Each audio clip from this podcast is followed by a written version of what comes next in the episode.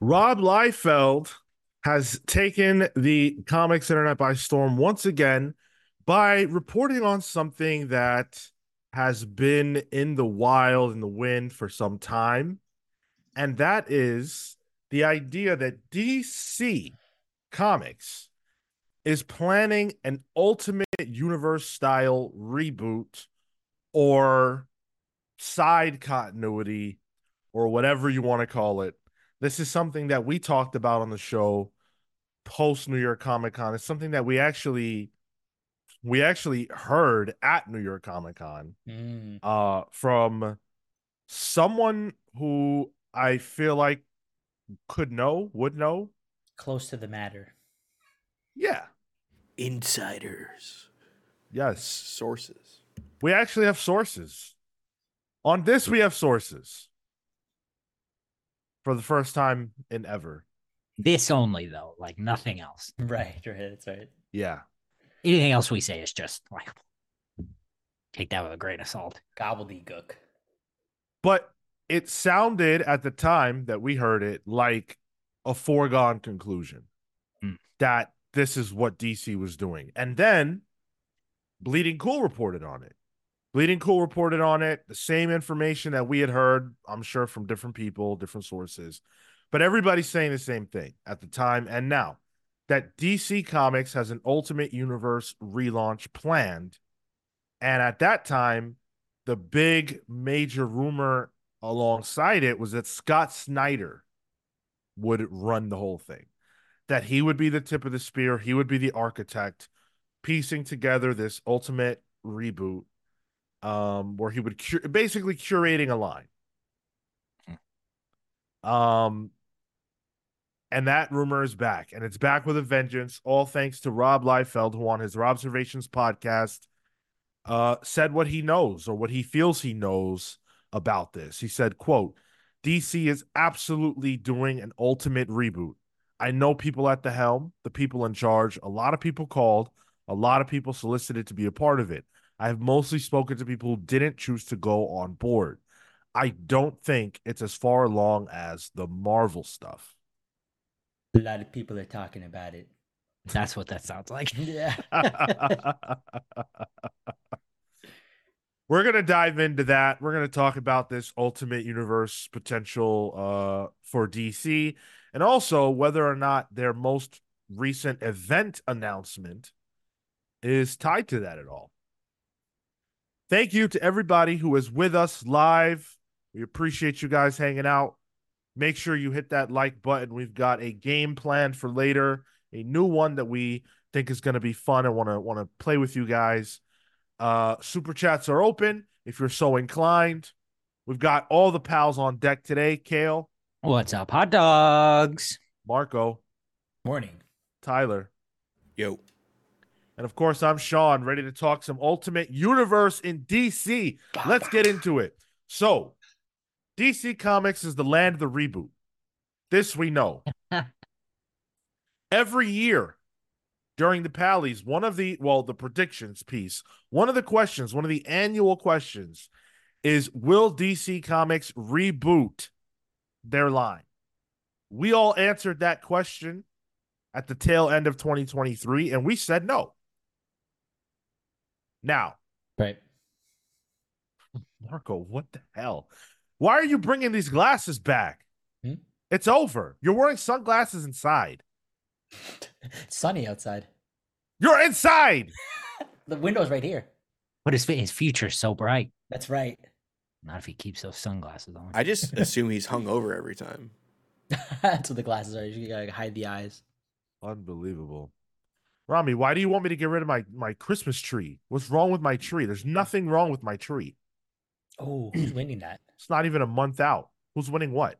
Oh, never mind. Uh,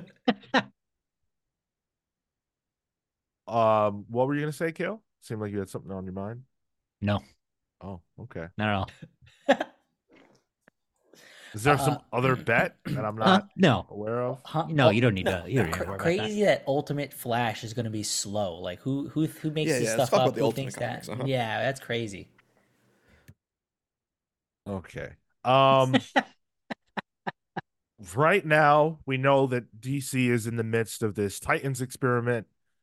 Your mileage may vary on that. And it Oh, looks like eventually we're going to get, you know, the Justice League back, maybe even a Justice Gang. There have been so many different rumors. But going into Free Comic Book Day, DC is teasing, and we got all the solicits for um for uh what for May, excuse me. We got all the all the solicits for well, we got the solicits for April and the free comic book day solicits. And so uh we, it says DC major event 2024 free comic book day special edition. Now, I'm sure when it releases it won't be called DC major event. I'm sure it'll have a name. To be fair, though, that would be more refreshing than blank crisis or crisis at blank. major event. Major event would actually, Major you know, it would be like that would actually be like a refreshing title. That's name of a character, just the name of the character. Major event comes out and destroys all of the world. It's just major disaster putting everyone in fridges. Yeah. Oh no. Oh yikes! Missed opportunity was turning the White Knight universe into the Ultimate Universe. Nah, nah, nah, nah. Mm, Sean quite. Murphy's doing good, fine things over there, and I don't think they need to make We that need- up. We don't need Scott Snyder to ruin that. Property value is at all time high. So Yeah, yeah, yeah. He's too busy painting over light switches to do more comics. Metal Force sounds like a Power Rangers event. Sick. Um, so the the idea behind this is that this event, sure, it could be, you know, it could be DC Zombies, you know, it could be DC just uh, Jurassic League, you know, it could be all the Justice League turned into dinosaurs. It could be, you know, it could be anything. All the Justice League are underwater. Who knows? But it could also the event that leads to a reboot, to an Ultimate Universe reboot. Mhm. My supposition, as we get into this full stock with the event, is that it's the Amanda Waller, Brainiac, Queen Brainiac, Zur-En-Arrh, Trinity of Evil event, where those three are going to team up. It'll necessitate the resurrection of the League. And at that point, maybe they find a way into the Ultimate Universe, an Ultimate style thing. But is now the time for DC to reboot? Is this teasing a reboot? Well, you got to do it before August so they can just r- totally mess up the line again every year. So timing needs to be right. Um, what would this timing be? Like summer? If it's imminent? Yeah. Well, this Yeah. Brainiac thing would have to be summer, right? Like Yeah. Well, they're teasing an event in the free comic book day issue. It's going to be their summer event. Yeah, Mm, yeah. Sure. That kind of lines up to the right timing, especially to get buzz about it now. Uh, but but Queen Brainiac kind of uh, feels a little flat. Waller's been just meandering in the background, flat. Zur-En-Arrh, he's there, but I mean, Not flat. not flat. Or not flat. Uh, but presumably will be defeated by Batman. That doesn't necessitate the league. Th- th- There's still there's still not something big that is universe ending there, and maybe some, maybe something that doesn't have to be universe ending. But I feel like that's the sort of the trajectory of DC Comics is a crisis style, and you're going to replicate off of that. What was the question? The question was I know. Okay. I know. The que- the question was if we think that this is the right time for DC to do a reboot. Is that where they're heading? I still say no. And if all of this sounds familiar, listeners, we talked about this a month ago. Two. That seems crazy. I looked it up. Kale, We you, you were gone for a month, Kale, so it's a month for you. Oh, yeah, that's fair. All right. Um, it's wild that this is resurfacing again because I've been reading uh, rumors of Ultimate DC since I was 12 on the uh, uh, Hyperborea forums. Um, I still say no because I still like, at least for a reboot. You know, if they if they split off into a, a different universe thing, that's different. Um, but for a full reboot, um, we're still in the age of the the dawn of DC or whatever. This stuff is only still just getting going. It's not even good yet. Yeah. How do we? not even out? But like the fact that Marvel's Ultimate Universe is being rebooted right now, doesn't the timing seem seem almost bad because it feels a little derivative to do that? They- Um, but they do that shit all the time. Comics. I- I, guess so. Yeah. I mean, they obviously can't call it an Ultimate Universe, obviously, but Yeah, we had the new Fifty Two. the Crisis Universe. Um, Oh. oh God, I just made something, didn't I? He shuddered. Oh no. And Didio just went, oh, oh, oh, I don't work there anymore. Yeah, Universal Crisis sounds like something that's written on a, a whiteboard somewhere. Uh, Do you think that, Sean, that it's a time for a reboot?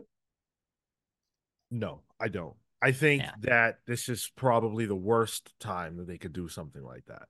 Yeah. When you look at the new 52, or rather, when you look at DC pre new 52, I feel like a lot of it, as someone who just started reading DC around that time, just before, I look at it as a time that was very bloated.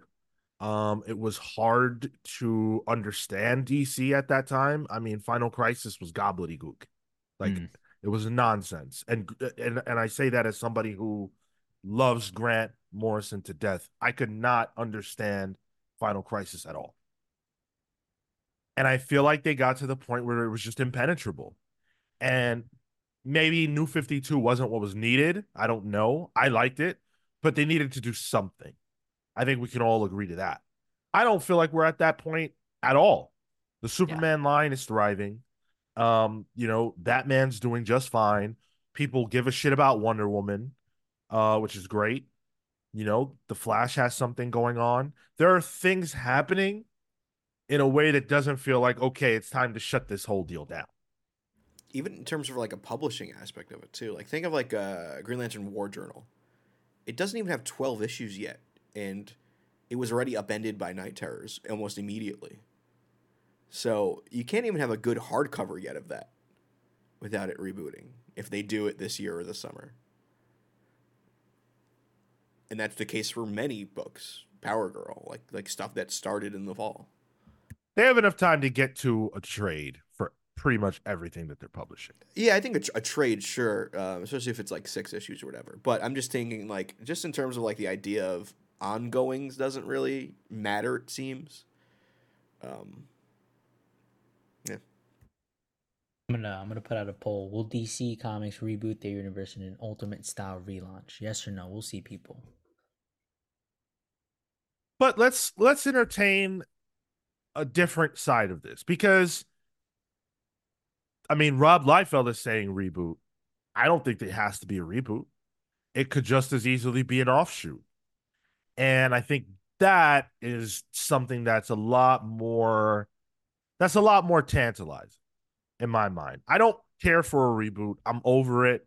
Like let's just never do it again. I'm I'm down to not do that anymore. But a different line that is ultimate style. Uh, I think that could be good. I think that could be great for DC, but they have to do some things to make it worth it. Because right now, DC Comics is just like Marvel, publishing a whole bunch of books. It's very confusing. You have Black Label. I mean, just on Pals Pulls this week, we were, there was a Black Label, a Sandman universe at the same time you know, and it gets so confusing. They have That- so many offshoots. Go ahead. That was for one character. Yeah. Was Black Label, Sandman Universe, John Constantine, Hellblazer. Hellblazer. Dog had four titles on his books. Uh, it's insane. Is that is that potentially the answer then to to that point? Like you you build upon the imprints that they currently have, the Sandman universe stuff. I'm trying to think the Black Label. Like, does that then do you fle- uh, flesh that out more to uh to I guess supplant what's going on in the DC universe? I think they would first need to know what Black Label is. I still don't think they know what it is. Hmm. And I think they would just make a new imprint. I think that would be cleaner. Sure. Oh, I don't I, I don't necessarily like it. Hmm. You know, they have a lot of congestion in the imprint.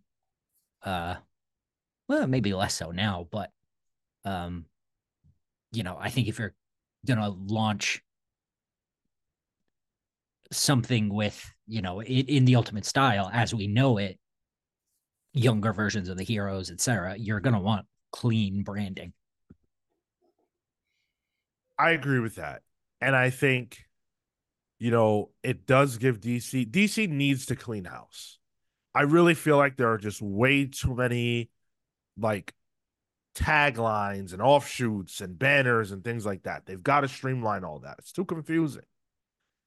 Um, but an ultimate ish line can be an entry point for people. Black label doesn't make sense. It just doesn't. I don't think it's been a success, to be honest. It's put out some good books. I'll tell you right now, off the top of my head, and maybe I'm a bad person to count, but you guys can answer this as well. I don't think I finished a single black label book. Like the like wh- whatever amount of books were published for a certain story, I don't think I finished anything. um, Nice? House? Isn't that uh Is Black that Label? oh, is that a black label? Okay, Uh, I that finished yeah. that. Yep. I finished that. I think But I then that, that's what's confusing too. Like, well, yeah. Yeah. Uh but isn't uh Adam Str- was it uh, Human Target and Adam Strange weren't they Black Label? I believe so. Yeah. Oh my Adam god, Strange was see, that's retroactively. Yeah, that's the shit. I'm thinking of Black Label as those big The fat ones. Yeah. album. Oh type yeah, books. like uh Rogues and the Aquaman one. Right. Yeah. and the one with Um, Batman's dick. Yeah, Yeah, I, I'm I'm thinking about those. You know, like, but but you're right. All those things are Black Label. Mm. which is what I mean by like they don't know what Black Label is because it's Nice House, which is its own story out of no continuity. It's its own book. It is a Vertigo book. Let's be real.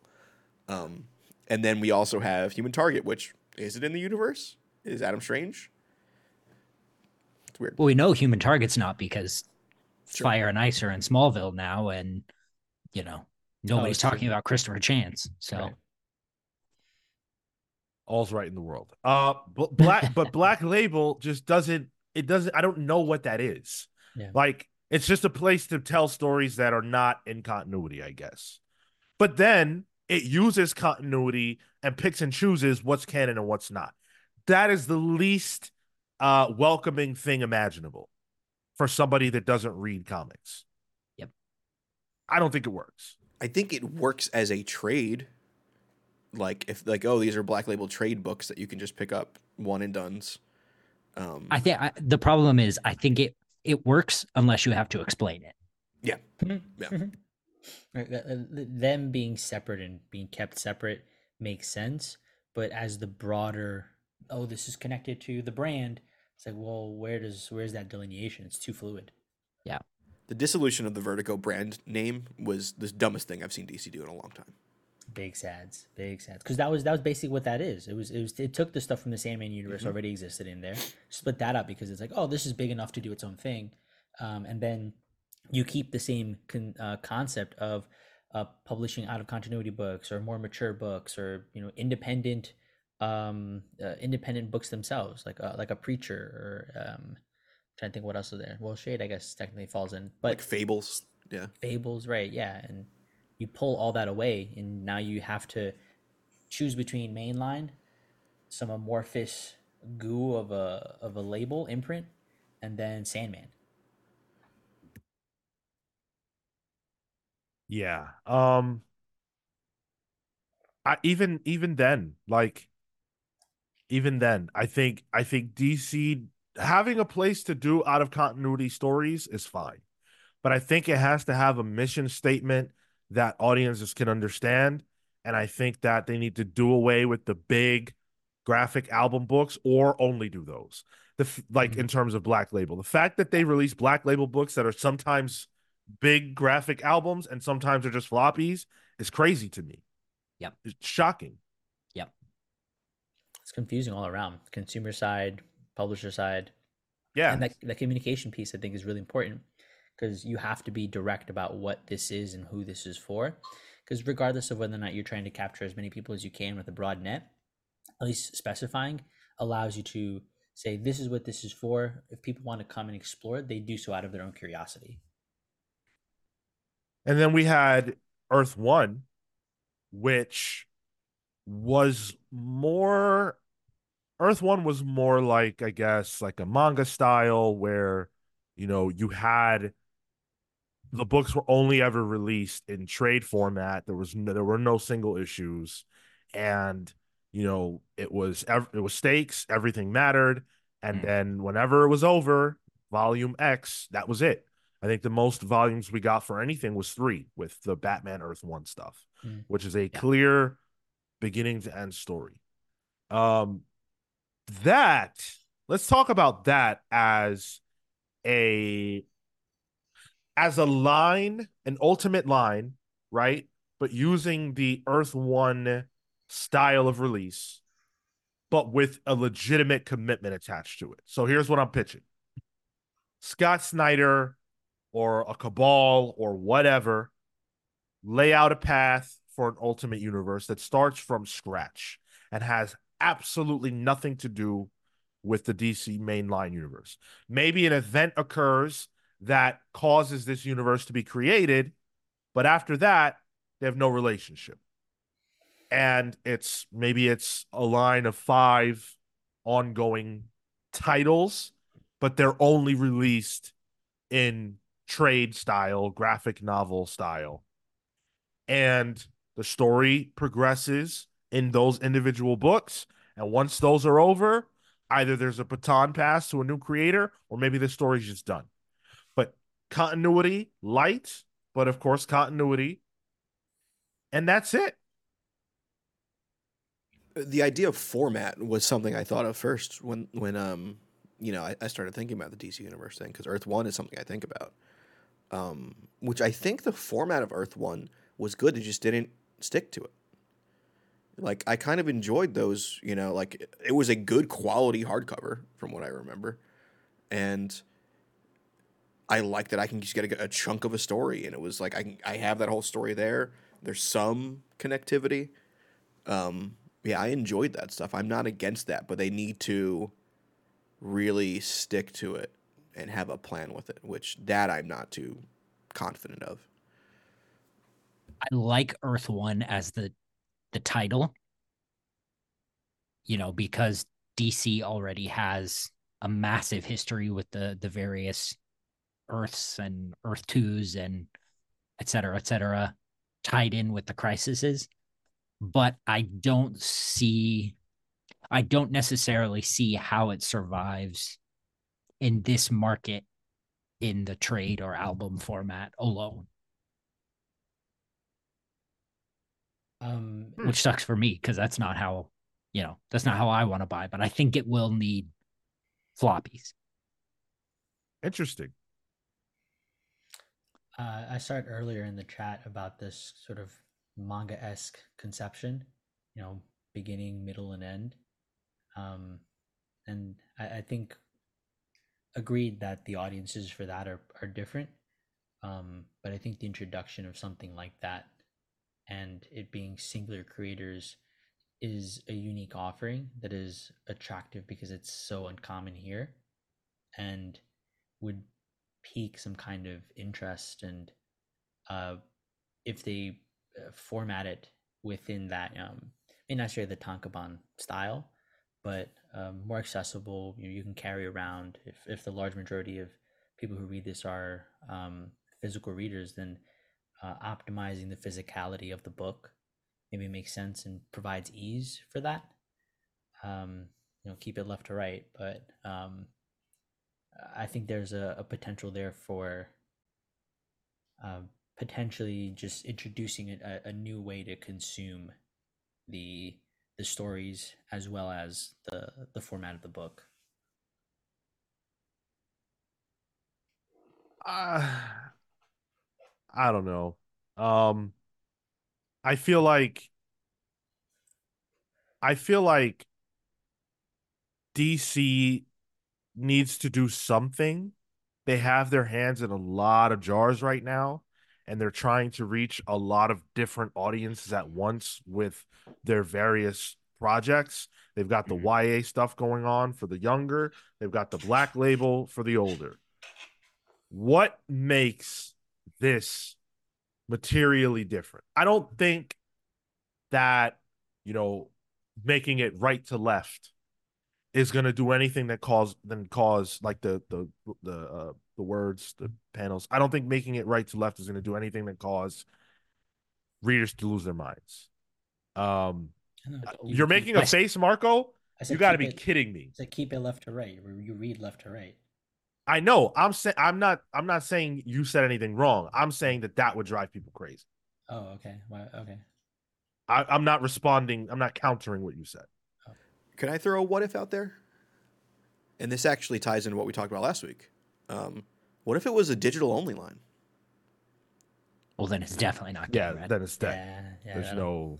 DOA Way. baby. What if they try to do something a little different, and that's how they drive people to the DC Universe app? It's dead. Yeah, it's not gonna work. I, I don't think there's enough people there. Is that a volume? I, I mean, think about the uh, Marvel Infinity stuff. You know, actually, I actually like those things too, which is a bummer. I mean, sure you, You, can do, like them. Yeah. th- I mean, th- but think about the amount of. I'm a well-seasoned comic book reader that does actively use the Marvel app.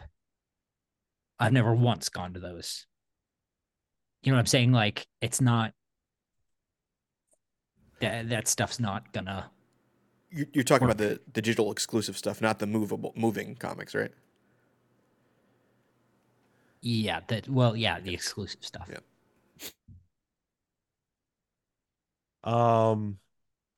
So, Amin says, "But why? I think floppies are great. I don't think the format is the issue here. I I agree. but I also think I th- I also think if it's something that's going to survive, they're going to want to use the floppy to justify its existence. Same as they do everything else, especially right now.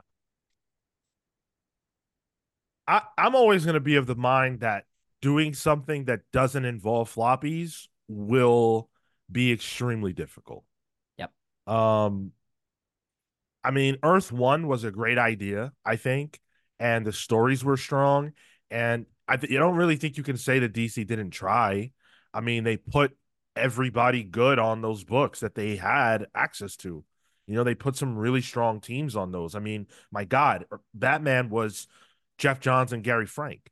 You know, Wonder Woman was Yanick Paquette and and um, uh, Grant Morrison, like Gabriel Hardman and Corinna Bechko on Green Lantern. Those were great books with great creative teams. No one cares. No one cared. Like you really, if you really put yourself in the time frame of the Earth One books coming out, no one gave a shit. And and even worse, you'd never hear a bad word about it. Right. So they've got they've got word of mouth, and and they don't move. Like I just looked it up because I was like, "There's got to be more of them." That and there was a Teen Titans Earth one. There was two volumes of it. I didn't even know that. Yeah. By Jeff Lemire and Terry Dodson. Like that's a team too, That's a pretty great Yep. team. and I didn't even know about Yep. it. And apparently there was Aquaman and Flash. Uh, by uh, Flash was by JMS, but never happened. Hmm. Never published.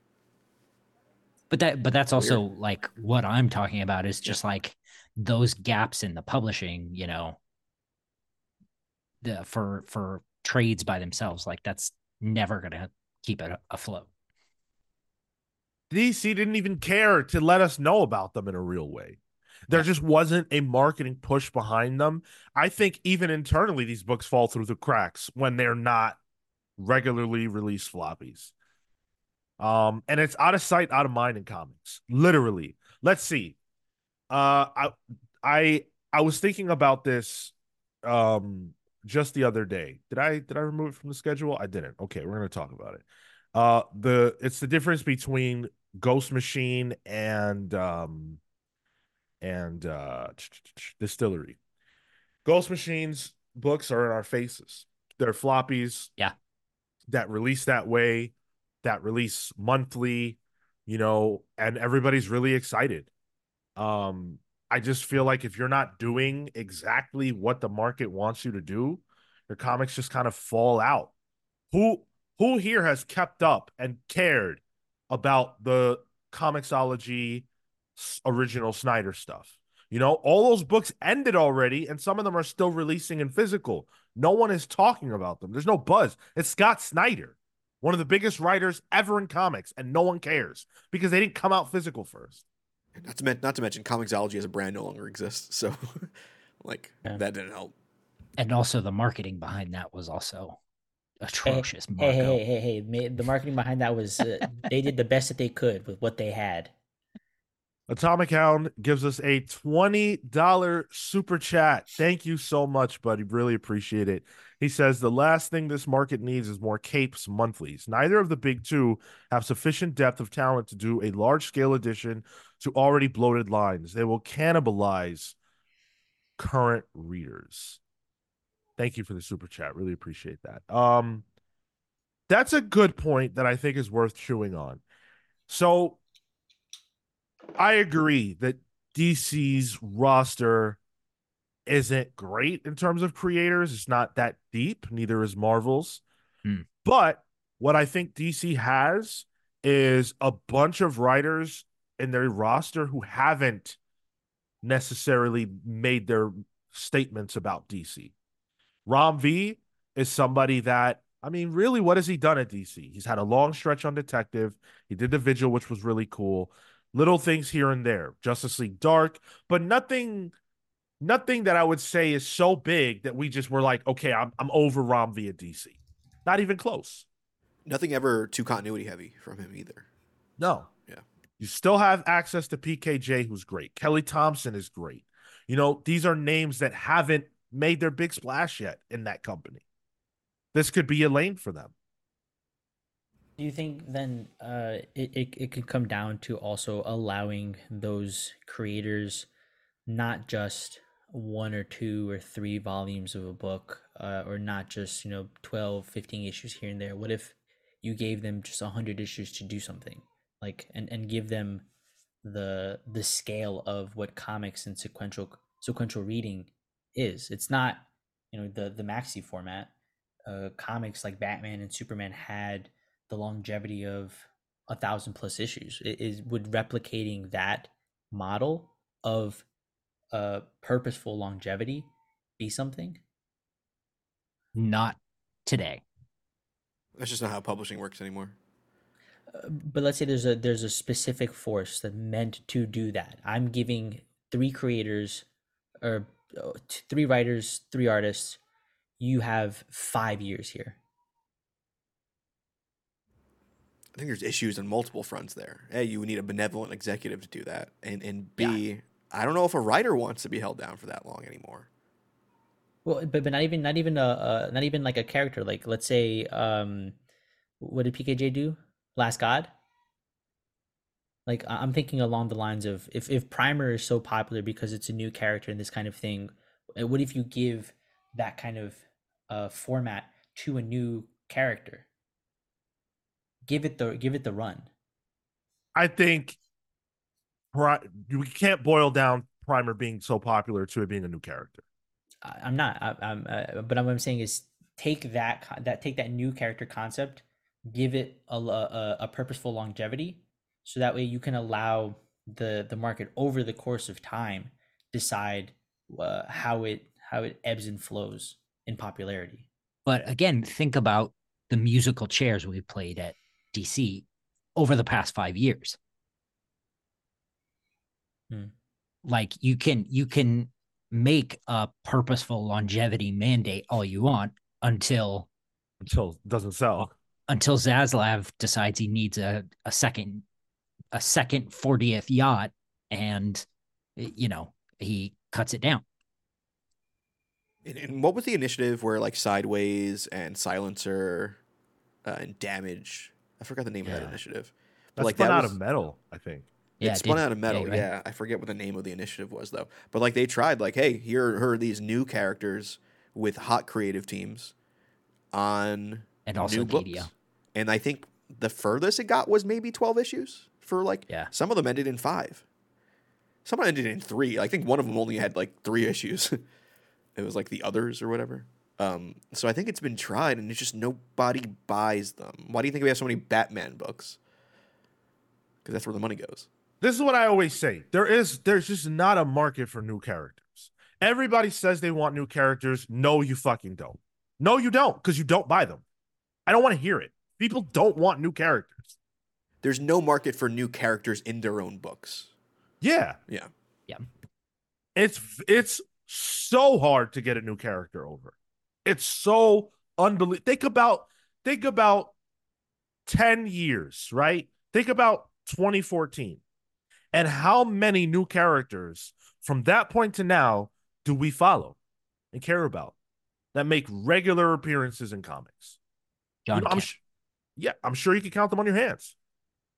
But the trick that's always worked is introduce them in a team book or another book, and then maybe they can get a spinoff. Just launching new characters, I, I can't imagine ever. I can't remember it working. It's also the reason why so many of the new characters that got created, even if you go back 40, 50, 60 years, are literally uh gender swapped or not even gender swapped, just another person wearing the exact same costume. That's why there are so many flashes and not just someone other than the Flash, not some other person, because the Flash name is what has value. So let's create Wally. Let's create Skippy and Speedy and Buddy and Holly, whoever. and the rest of the crickets. You music history nerds will get that. I'm not among them. Buddy Holly's band my was called the Crickets. Ah, That's where the Beatles actually got their name. Dan I Trudeau quote: "I want new characters, but I'm not going to pay for them." That is everybody. That is Yep. that is so many people in comics that say they want it but don't buy it. which is why an Ultimate Universe almost makes sense. Because you can do Flash, you can do Batman, but they're new characters. You know, um, you can maybe even do some of the ideas that were in 5G and bring that into an Ultimate Universe. Hmm. Maybe even reuse some of those characters, honestly. That makes sense. Marvel only has few successful new characters in the last decade because they pushed them so hard and they made a connection between those characters and Spider-Man. I mean, uh yeah, if you're talking about the last decade, who are we even talking about? I think you're talking about what, like maybe Ghost Spider, um Miles was before the last decade. Miles right? before- Miles and Kamala would be yeah, I think Kamala's 2013, 2012, somewhere in there. 11. Yeah. Yeah, And- somewhere in that. Ghost Spider was a fluke, honestly. Well, it's that costume. Yeah, costume's cool. Uh, Wolverine, uh, X23. Not a new no, character. been around since 2000. Okay. I would say Moon Yeah. Girl maybe is the only other one I can think of. Jeez. And we're screaming. We're sc- you can't even really get Moon Girl stuff. Miss Marvel, one of the most popular new characters uh, in the last several decades, has a tough time keeping a book on the stands. couldn't even die in her own book. Right? favorite, favorite book. Yeah. It's it's it's really wild. It's really really wild. Um at 5 or 6 dollars it's hard to ask people to take the leap. Maybe if new character books were starting at 2 or 3 and lost leading to build their names. That's what Jeffrey Groom says. Look, I think it's a magic and an alchemy that there is no science to. I really don't think that there is a surefire way to get new characters over. I think even if it cost, you know, if you put a book out at 299 um, which would make those books the cheapest books on the stands. You know, I, I think you'd have to you'd have to give them a great creative team. You'd have to it have to be a full court press, and Yeah. even then, I don't think you have a guarantee, and that's rough. So that's why I feel like if DC is going to do an ultimate anything, any type of ultimate style thing, it has to be rooted in the characters that we care about. Yep. But the stories have to be fresh and we need fresh names on the books. But also people whose names we associate with quality. honestly, a lot of those YA book creative teams could be interesting to see them tackle a different format in a monthly format. Like Gabriel Picolo, great young name that like has a whole bunch of an Instagram following, you know. putting him on something like that. I think it's someone like But- Leah Williams, you know, younger and doing some great stuff on like Power Girl. Put her on Wonder Woman, but like it's not Wonder Woman proper, but still, like something like that could be huge. But Common talent. you would need, you know, your uh well, I mean your Mark your Mark Millar. Not not Mark Millar, but you know, in the equivalent of the Avengers, you know, the Ultimates. You would need a a blockbuster writer to head the Ultimate Young Justice, uh Ultimate um Justice League. So that's a Scott Snyder of it all? That that No, please no. I know you're not a fan, but I think that is somebody that can be seen to do that. Ah, yeah. Tragically, I think you're right. Tynion? He ain't doing that. Oh yeah. Yeah. Nah, he knows his worth. Yeah, he got his stuff out there. It's- who, who's even in who's even in the stable? PKJ, Si. I mean, You don't necessarily need to go into the stable. I, uh, I I think you do. For- I I definitely go ahead. forgive me for saying this, but maybe this car accident made Donny Cates flip sides. You know, maybe Oh he's a DC God. guy now. Oh my god, Kale. Maybe he could do it. Yikes! You mean in the sense of a missed opportunity and a new one arising, right? Yeah. Yikes! Jeffrey Groom says it's absolutely clear from manga that the market is there. It just needs the right path to the readers. I don't think that's clear at all. Uh, I think manga and Western comics are not the same beast. They don't have the same audience. They don't have the same appeal. Very, very, very different animals. And I don't think that you can uh, try to appeal to that audience in the same way for the same reasons they like manga and see success. Um, I think it's I think it's tough. Web the webtoon success that they had with Batman Family Adventures or whatever. I mean, you can't. I don't feel you can replicate that in the Western comics market. Shit. You know what? Just lean heavy into webtoons. Like start to start to build your a, a universe out there where things are connected. Yes, you have your your, your standard fare DC books and those audience that audience won't bleed into the webtoons audience or vice versa. Start to flesh that out more so that way you can hit a different kind of demographic. How do you make money? Yeah, I don't think they're making a whole line for somebody else's app. Yeah, there's no money there. I don't know how the payout works because you get paid out for whatever degree and whatever the partnership is, but I don't know. I don't know if it's uh, worth the worth the money there. I mean, listen, it takes thousands and thousands of dollars to make a comic book, right? We all know that. One comic book. Yeah, just one individual comic. And like if Kale was making a comic book, it would take him thousands of dollars. And he's not hiring, you know, Clayton Cowles and Dan Mora and whoever. It's Kale and the artist that he can find that is within his budget. When DC puts a book together, that's costing them probably like double what it would cost Kale to make a comic book. Because Kale's not even getting paid off his comic book. Mhm. So you can't how can you take the cost of thousands of dollars to make a book and just throw that out there on Webtoon? You know, like I don't think there's a business model to that. But you still get paid off of you know the viewership, the coin usage, all that kind of. th- There is a model there that pays creators insofar as you offset the cost. I'm I'm, I'm not disagreeing that it's not expensive. Uh, I we just don't know what the actual math behind there is. But you think that they can make enough money off of a Webtoon to pay the creators and pay themselves? People, that's how that's how a lot of the webtoons artists live. Yeah, Marco, but we're talking about DC, the No, business. I, I agree. And what I'm saying is we don't know what the actual payout is to make a fair argument one way or the other. But I think that there's potential for individual creators that they're doing well on those platforms. but individual creators, Yeah. not DC's creative teams. It's not it- the same. But if you have enough, right? Assuming you have enough and the pay rate is good and the math works out, that's that's my argument. It's assuming all of that. uh, Yeah, you assuming that a for perfect scenario. we could do that for bubblegum wrappers too. You know, uh, I just think that Bubblegum? uh, there used to be comics on bubblegum wrappers, Marco. That's oh geez, man, I just dated myself hard. Um, It's Bazooka sweet Joe, summer nothing? child. geez. Um, So, so you know about Cracker Jacks, right? what? You ever play stick and hoop? Um, so the yeah, webtoons doesn't work. The, the fact that web Batman webtoons exist is to drive new readers into Batman to read actual DC books. Unless No, Warner no, bought no, I don't think so. I think it's to feed one audience, and it's an audience that wants what Webtoon has. And it's stuff that circles around Batman and his extended family, and that is literally it. Sure, I'm just saying how does what does DC get from that? I think they're trying to get brand loyalty. Trying, yes. I agree. Yeah, I don't know if it's Exposure. working. Yeah.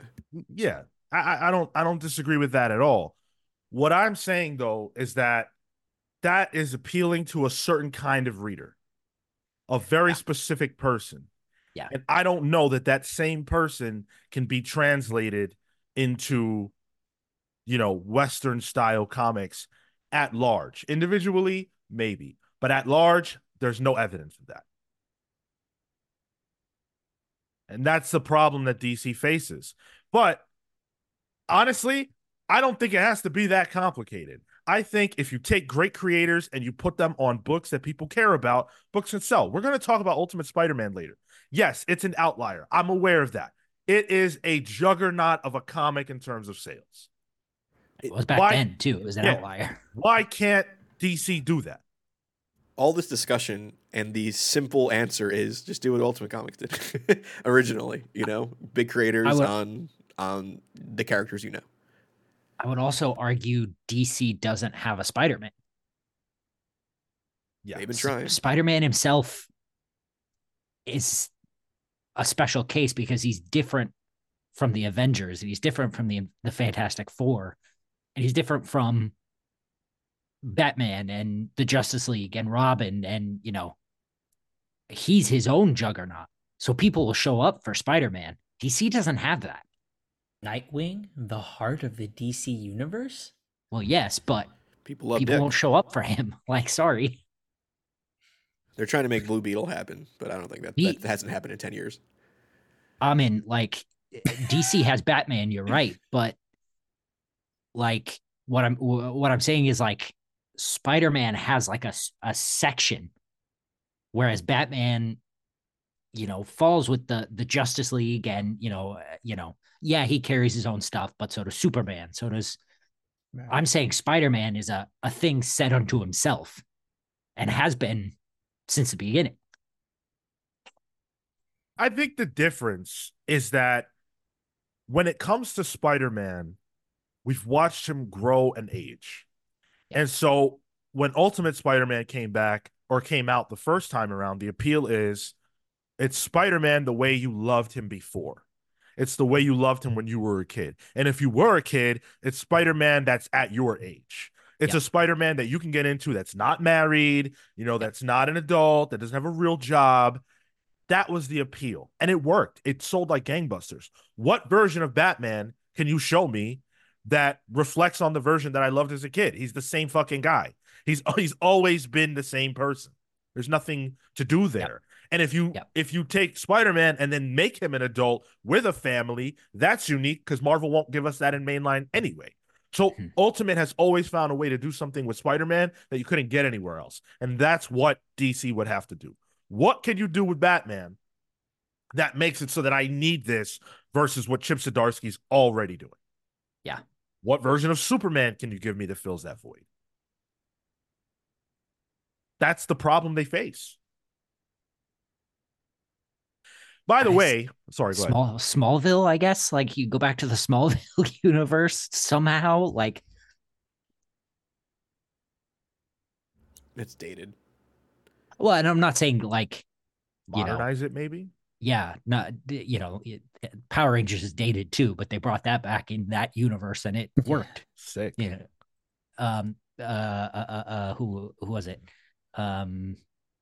Eric something Gilmer Eric Smith. Uh. Mentioned uh Ryan Ryan Parrott on uh Ultimate Titans, and he helped. He was with Kyle Higgins. I think he picked up the second tier, uh, or the second arcs, big arcs on Power Rangers after Kyle Higgins. That's a great call. Yeah. Mm. Yeah, I can see that. By the way, we got a whole bunch of you watching us. Thank you for that. Make sure you guys are hitting that like button so that we get to play a game later on. That'll be a lot of fun. And super chats are open. Want to make sure you know that. If you are not subscribed to our channel, please do so. We are on the road to 2000 and we need your help to get there. Uh, let's hit some comments. Let's see. Um, Why why What? Arc Nine says Wally West? Um, and there's a good potential with Wally West in that Spider-Man pocket. He doesn't have the the same hit as Spider-Man, but in the same way you described uh, Peter Parker in the Ultimate line, Sean, I think Wally could do that too. DC just hasn't realized it yet. Oh, interesting. Uh, I think that's the appeal of Wally. that he's like the that unifying force of the of the universe. that at the time after that he's the one that actually grew into his role Mm, you mm. know he started as a kid in the same costume as the flash and then he grew into kid flash and then eventually barry died and he became the flash and then he became the best flash Mm, so we you know readers at the time watched him grow and grew alongside him it's a pretty rad storyline, actually. i know that's what i've been telling you Uh, Gilmer Eric Smith says Static should be Spider Man. There's a, I think that's cool. He's not as he's just not as big. He had the animated show, and um, I think you could position him in, in a few different ways, but they're not leveraging that that IP at the moment, and, and not the best way possible. dude, we already have Miles. We don't need to put another black dude in a Spider Man costume. Like, please. I'm just kidding. He's gonna have that same haircut too, Sean. You know the one I'm talking about, right? Yes, yes, Yeah. absolutely. Uh no, I I'm a huge advocate for Static. I think that it's criminal that Static is not bigger. Um but I think DC played a good hand by putting Nikolas Draper Ivey and Vita Ayala on the books and they were cool, but I don't know that they sold that well. Yeah. It's a very difficult tightrope. Like Spider-Man is one of the most popular characters that exists on this planet it's very very very difficult impossible maybe to to replicate that kind of appeal that kind of mass appeal that can carry a, a- an entire line of comics in that way it's hard You think Terry McGinnis was the attempt to do that with the Batman line? To Spider-Man eyes the the Batman line? well didn't terry mcginnis wasn't terry created for a tv show Yep. Uh, sure, but it to try to capture that like uh, young, you know, POV character in this role with you know a big rogues gallery. Um, I mean, I guess capitalizing on the TV show is a direct attempt to capitalize on the Spider-Man TV show too, and continue the Batman animated series stuff. Man, that show was cool. I love that stuff. Like I, I, I, I wish it would have played out the same way in, in the comics. Um, but it didn't have I, I feel like I remember a few attempts in the past few years. Um, and nothing stuck. Yeah batman beyond is cool as hell but i don't know how to make that work in the context of an ultimate line Yeah. stuff because he only functions as the successor to bruce you have to have bruce first and the Uh, stuff in the future was cool but it's not that's not an ultimate Uh, line Sh- Shui, thank you very much. Oh, oh, right, right, right. Yeah. Okay. I hurt my back. You, you listening to that? Old ass man. Oh my goodness. Uh Aaron Ruiz says I would agree with Vengeance, but Marvel and DC has two popular cinematic universes, and we talk constantly about no new readers. Vengeance had earlier said that um manga ex- or anime exists to promote manga and that pipeline. Um, and Marvel and DC don't have anything like that. The problem is that if you want to get Spider-Man stories, it's not the only problem, but it's one of the problems. If you want to get Spider-Man stories, you can get them cool as hell from a video game, a TV show, a movie, uh, you know, wherever you want, a video game at will. You don't have to wait for Zeb Wells and uh Romita to get their new issue out. You can do it and you can get it at any time. Um, and if you really, really like Spider-Man in the movies, when you buy the Spider-Man comic, it's not going to be anything like that at all. I love the character, but it's not, that's the only thing that's going to be the same. Whereas with manga and anime, it's I mean, I'm not a consumer, but I'm I'm pretty confident it's about one to one. So it's just not like it's just not the same. It's just it's just not the same. There are way more people that have seen Spider-Man in a movie than will read Spider-Man in comics ever. Way more. Speaking of movies, Tom Account brought up uh, what are the chances the new DC print initiative to parallel the Gunverse movie and TV shows? Huh. Which is what I when when Ultimate Universe was coming back in Marvel, that's what I said they should have done to try to make like an MCU version of that world. But uh, I guess DC Ooh. could be primed to do something similar. And then and then with that, you can even like you know how we have the TV shows uh, from Marvel for the MCU stuff. We can uh, you don't even have to produce certain things to explore certain aspects of that universe. Um, where like WandaVision was, you know, tied to the show and then therefore led into the movie or whatever. I think uh, there's a there's a possibility for synchronizing there, um, but you have to be careful about how you explore the universe because you don't want to take things that people haven't experienced in the film universe from the comics to then put into the film universe. Do, do you want editor's notes to show up on screen during the movie?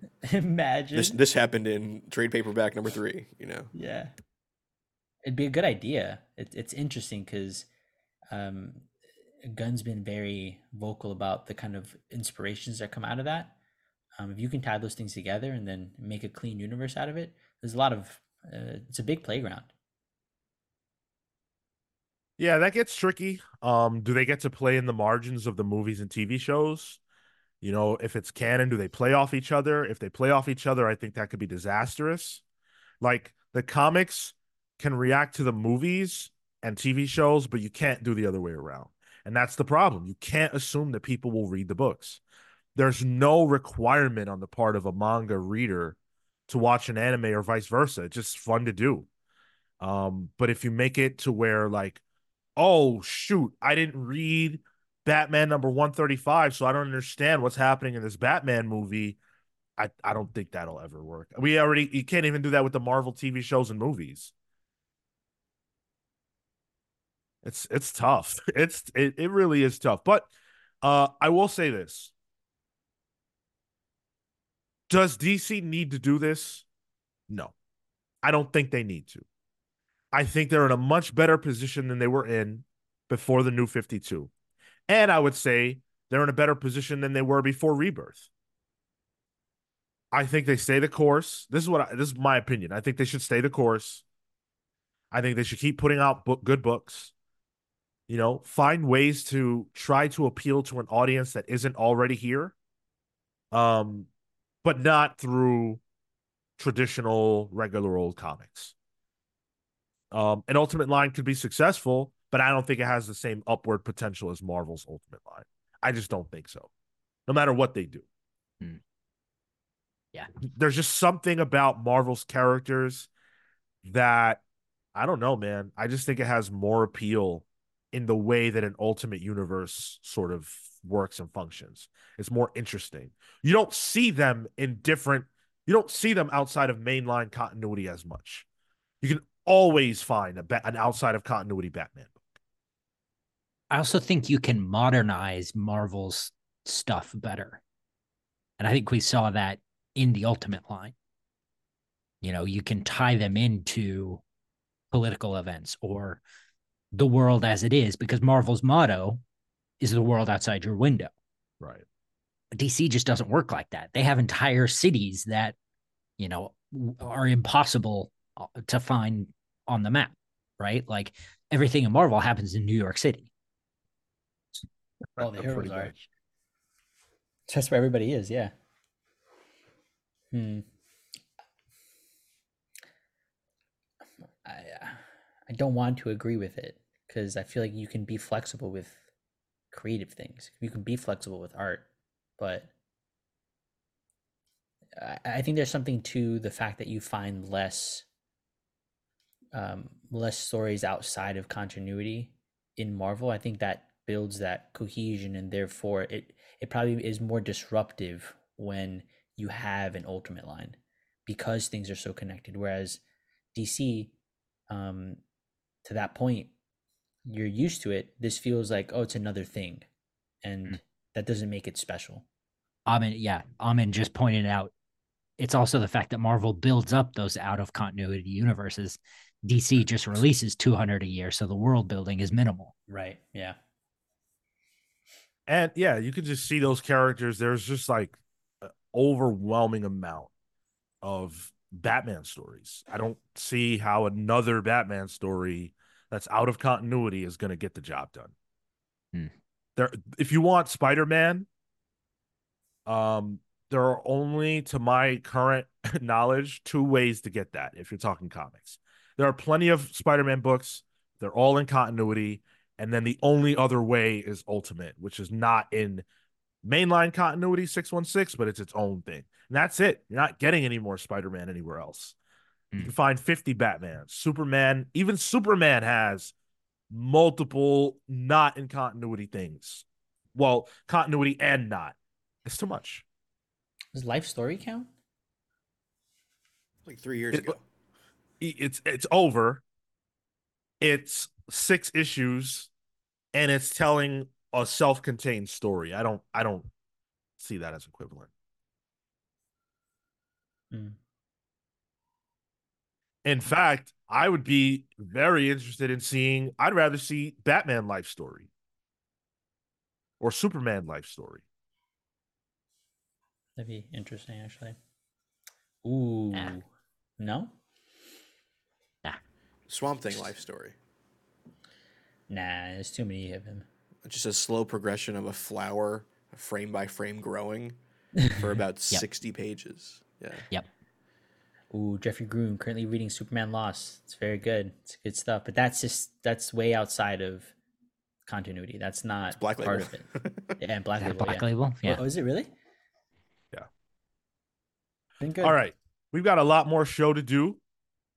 A lot more show to do. Thank you guys for all the interaction and engagement during that conversation. We're going to find out more, I'm sure, uh, whenever Free Comic Book Day rolls around and beyond. Um, I think if an Ultimate Universe is coming for DC, it's this year. So strap in because uh, if if it does happen, we might all be wrong on the uh, on the the predictions. Although if it's a if it's if it's a separate line, that ain't a reboot. So yeah, we'll see. Um, yeah. So we're gonna talk Ultimate Spider-Man. We're gonna talk the future of Teenage Mutant Ninja Turtles. We're gonna play a game and a lot more. Hang out with us. Make sure you're smashing that like button. Subscribe if you're not. Yeah, Hulk smash it. I want to talk a little bit about patreon.com slash the comics pals, where not only do you get our newsletters, of which there are dozens, you get Palling Around, which is an exclusive show that only lives over there. Uh, we've got plenty of episodes of that. If you have never been subscribed to us on Patreon, or if you have been and you've dipped off, there's a lot of new stuff. So it's worth checking out. You get to join the Pals verse, which means you get a superhero nickname and a shout out on this very show every single week. And I want to say thank you and a special shout out to the best pals in the universe Thunderstruck Rebecca Alejandro, The Hound of Justice Atomic Hound, Starcross Catherine Stars, and Relentless Ryan Murphy. I also want to shout out the Night Stalker Harris Dajinski, Brian Demolisher Del Pozo, Keflis the Incorruptible, Momentum Mike Elliott, Dan the Truth Trudeau, Joel Justice, Jalen the Sanguine Sorcerer, Marley Manastorm, Slow Flow Dameron, Amin Almighty Perez, Pete the Dream River Collins, and Christian Uncaged Harriet. Thank you all so much. You guys are fantastic. And I hope that you've been enjoying yourself over on the Patreon side of things. Really appreciate you guys. I also want to shout out our YouTube channel members. Thank you for your support. Uh, hope you are enjoying your early access videos. We actually just put one out this week that is about fans and whether or not they are more engaged and more willing to spend money when they are angry. Ooh. Something Joshua Williamson spoke about in an interview, and uh, we chewed on that for a little bit. So, and uh, speaking about uh, YouTube thank you, Ahmed uh, Bin for the uh, super chat. Um, uh, after reading Batman for 15 years, I'm done with cyclical storytelling. I wish I could get three thick omnibuy telling an alternate Batman tale where I see his life unfold in real time into the bittersweet ultimate goodbye. Oh, yeah, the life story bit that I just Life story. That's yeah. it. Yeah. The omnibuy of that though. 50 issues. I'm a big Fucking fan of Omnibussy, so like being able to get like a nice shelf, you know, item that sounds pretty nice. Oh, Atomic Count says Superman Lost is not Black Label. You know what I was thinking about? I was thinking about the Mark Waid one.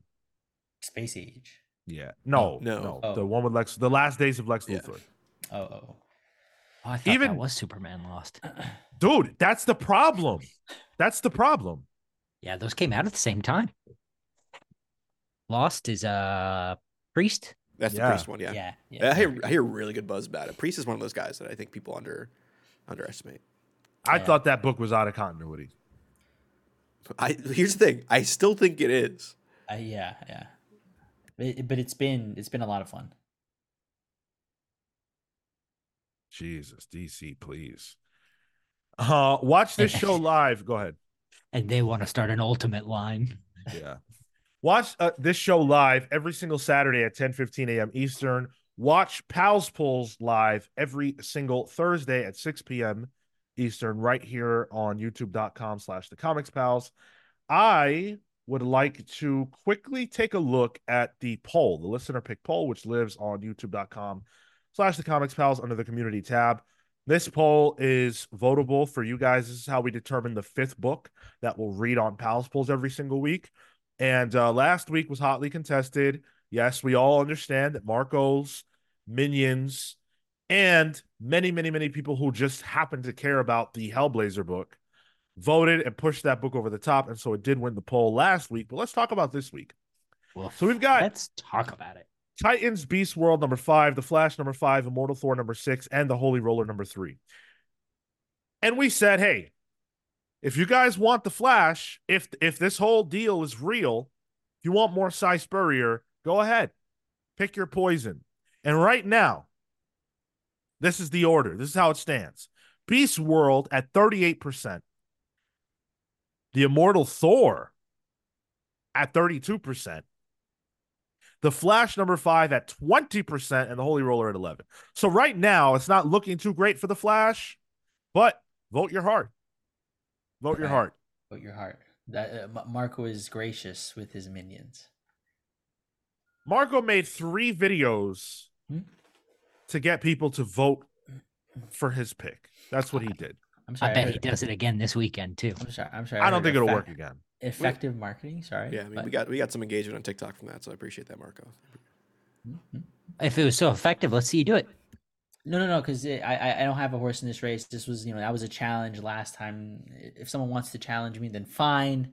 Yeah. But- Uh, hey, uh, you know what? I'll take it this time. I'm dropping the gauntlet God for damn it. Flash number five. Yeah, yeah. You gonna vote for Flash?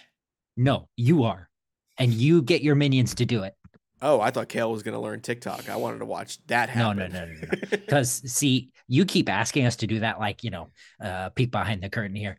Uh, Tyler keeps asking us to do content and stuff for TikTok, and the thing is, he doesn't realize that it, I'm gonna start sending him videos, and it's not gonna be good. oh, please But do. That got Marco- me excited. But Marco thinks he's hot shit because he got John Constantine. Come on, do it again. Show up for your boy, Si Spurrier. He loves that money you're giving him. You heard it, everybody. You heard it. This is Kale wants you out to go out and vote. Uh, please go vote for the Flash. I guess he's he Look needs this. he needs to be learned. He needs to be learned. Please go vote for the Flash, I guess. Your fearless leader, ladies and gentlemen. Made me change my vote. That says more about you than it does about him. Uh boy. Let's uh oh oh oh oh no, let's not. Let's talk about the fact that we need to get to 2000 subs. We are on the road to 2000 subscribers. Tell your family, tell your friends. If you're not subscribed, this would be the time to do it. Um you guys have been super supportive. This is the next goal, the next milestone that we're going to reach. And I would love to do it in the first quarter of 2024. So, um, you know, it's as big of a win for you all as it is for us. So let's collectively make that happen together. Um, book club. The next book club is The Dark Knight Returns, which will be live on Tuesday, January 30th. Come hang out with us and chat about that one. That's going to be a lot of fun, I think. Um, and then uh, patrons, we're going to be having a hangout on January 28th. That's a Sunday. If you are at the appropriate tier that unlocks hanging out with us on pay on uh, Discord, we're to have a hangout and uh, we're gonna play a game, talk comics. It'll be a lot of fun. We've we've had nothing but success. We do this every single month, and you guys seem to love it, so we love it too. So come hang out with us for that. Let us hit the listener comments. Tyler, take it away. Yeah, so we had a couple listener comments this week. Uh, first one is from Dan Trudeau saying, uh, There's a lot of talk about the cover price of comics, but what would you consider a fair price for the average issue of a Big Two comic? Draw the line at 299, baby. At this point, man, that that was a that felt like a good just balance. Cost to uh entertainment had. And now it's uh, I feel like 50 cents a page or some shit. Uh, that's maybe a little bit more. Uh it's too much maybe. But still, it's that that's uh egregious. I think 299 made a lot of sense. Um it felt comfortable. It felt yeah, like it's a it's a more premium niche product. Fine, that I understand that, but I'm getting my uh, I'm I'm content in uh, the entertainment that I'm getting there. I actually like that amount too, because uh, I'm I'm trying to crunch numbers in my in my head real quick. So, roughly, what does a comic take to read? Ten to fifteen minutes. Yeah. Average movie is two hours, an hour and a half, and it costs around in New York City, it costs around 16, 17 bucks for a movie, right? If you do like one eighth of that, that's around two ninety nine. So just yeah. time to money investment. Um, that makes sense to me, but there's nothing fair in capitalism, so fair price doesn't matter. I think um I think if we're talking about personal preference, that's a different thing than what it should cost for the companies to be able to function. Because I don't believe that they could pay the creators what they deserve to be paid at 299 the cost of things is just way too high paper costs printing costs everything else.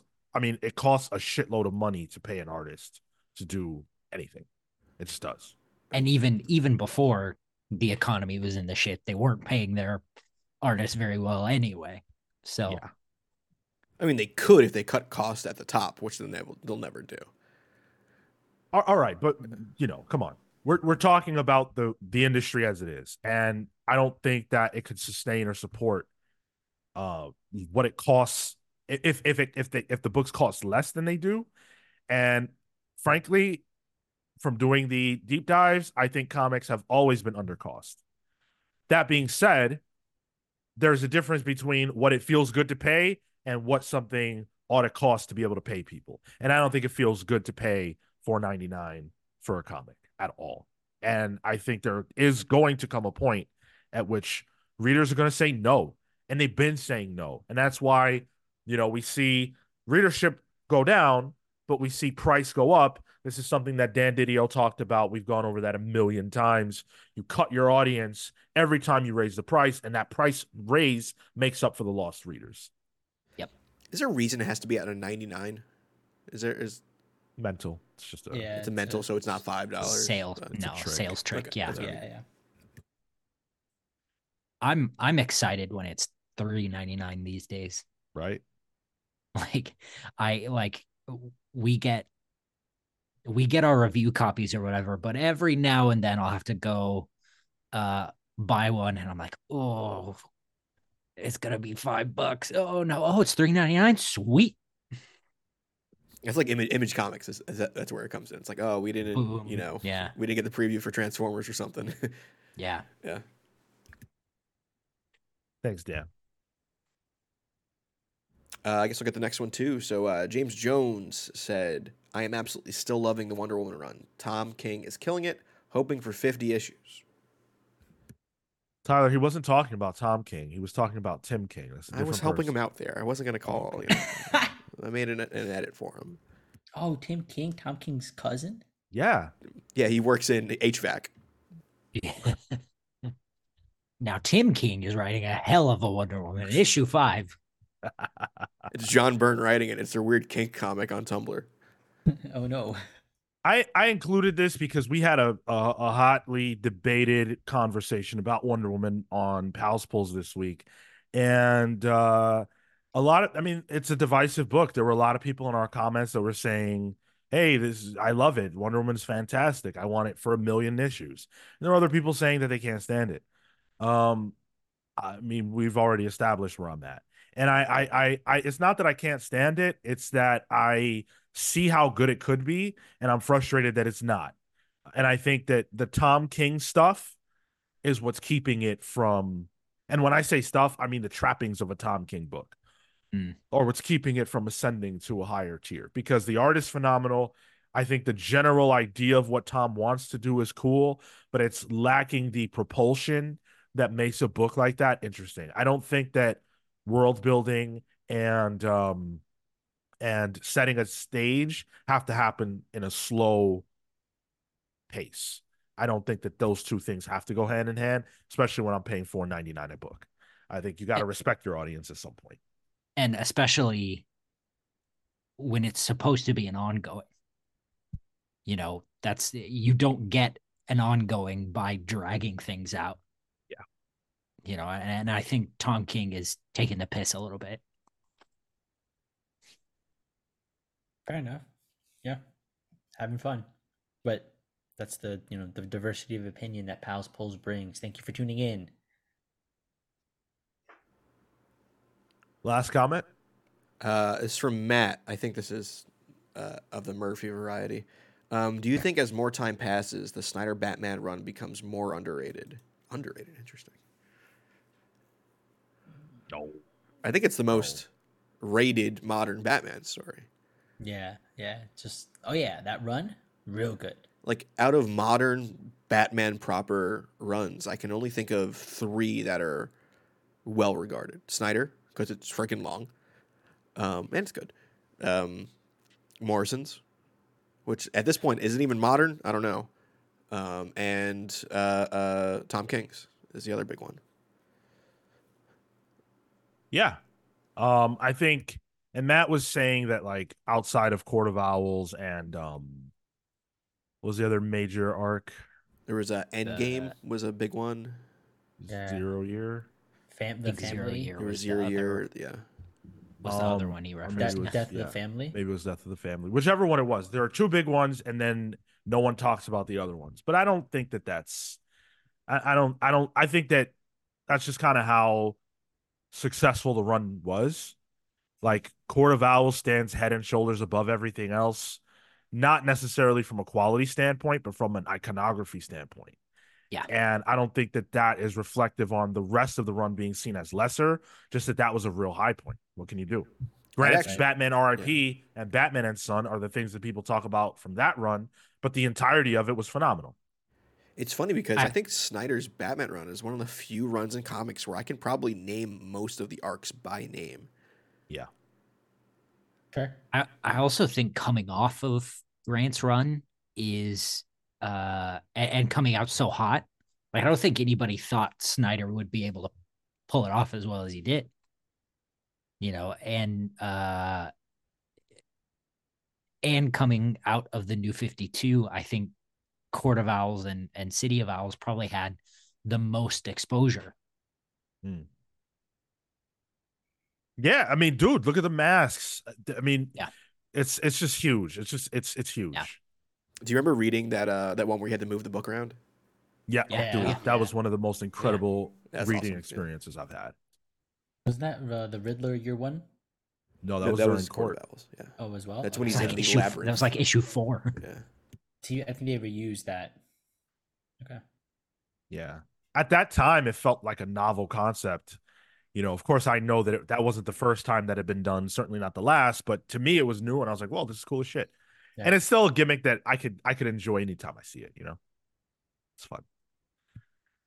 Uh, thanks, Matt, for the question. Appreciate that. Uh, there was actually one more that I wanted to grab from the Discord. Uh, it was from a new member of our Discord. It was Silhouette. Hey. Um, I can't find it, but oh, here it is. If you guys could wish for one character from DC and one character from Marvel to take off this decade with consistent good runs, who would you want that character to be? Oh, So- DC and Marvel. Yeah, it. one from DC, one from Marvel. Doesn't matter who you choose, but for the next decade, they're going to have great comics. Who do you pick?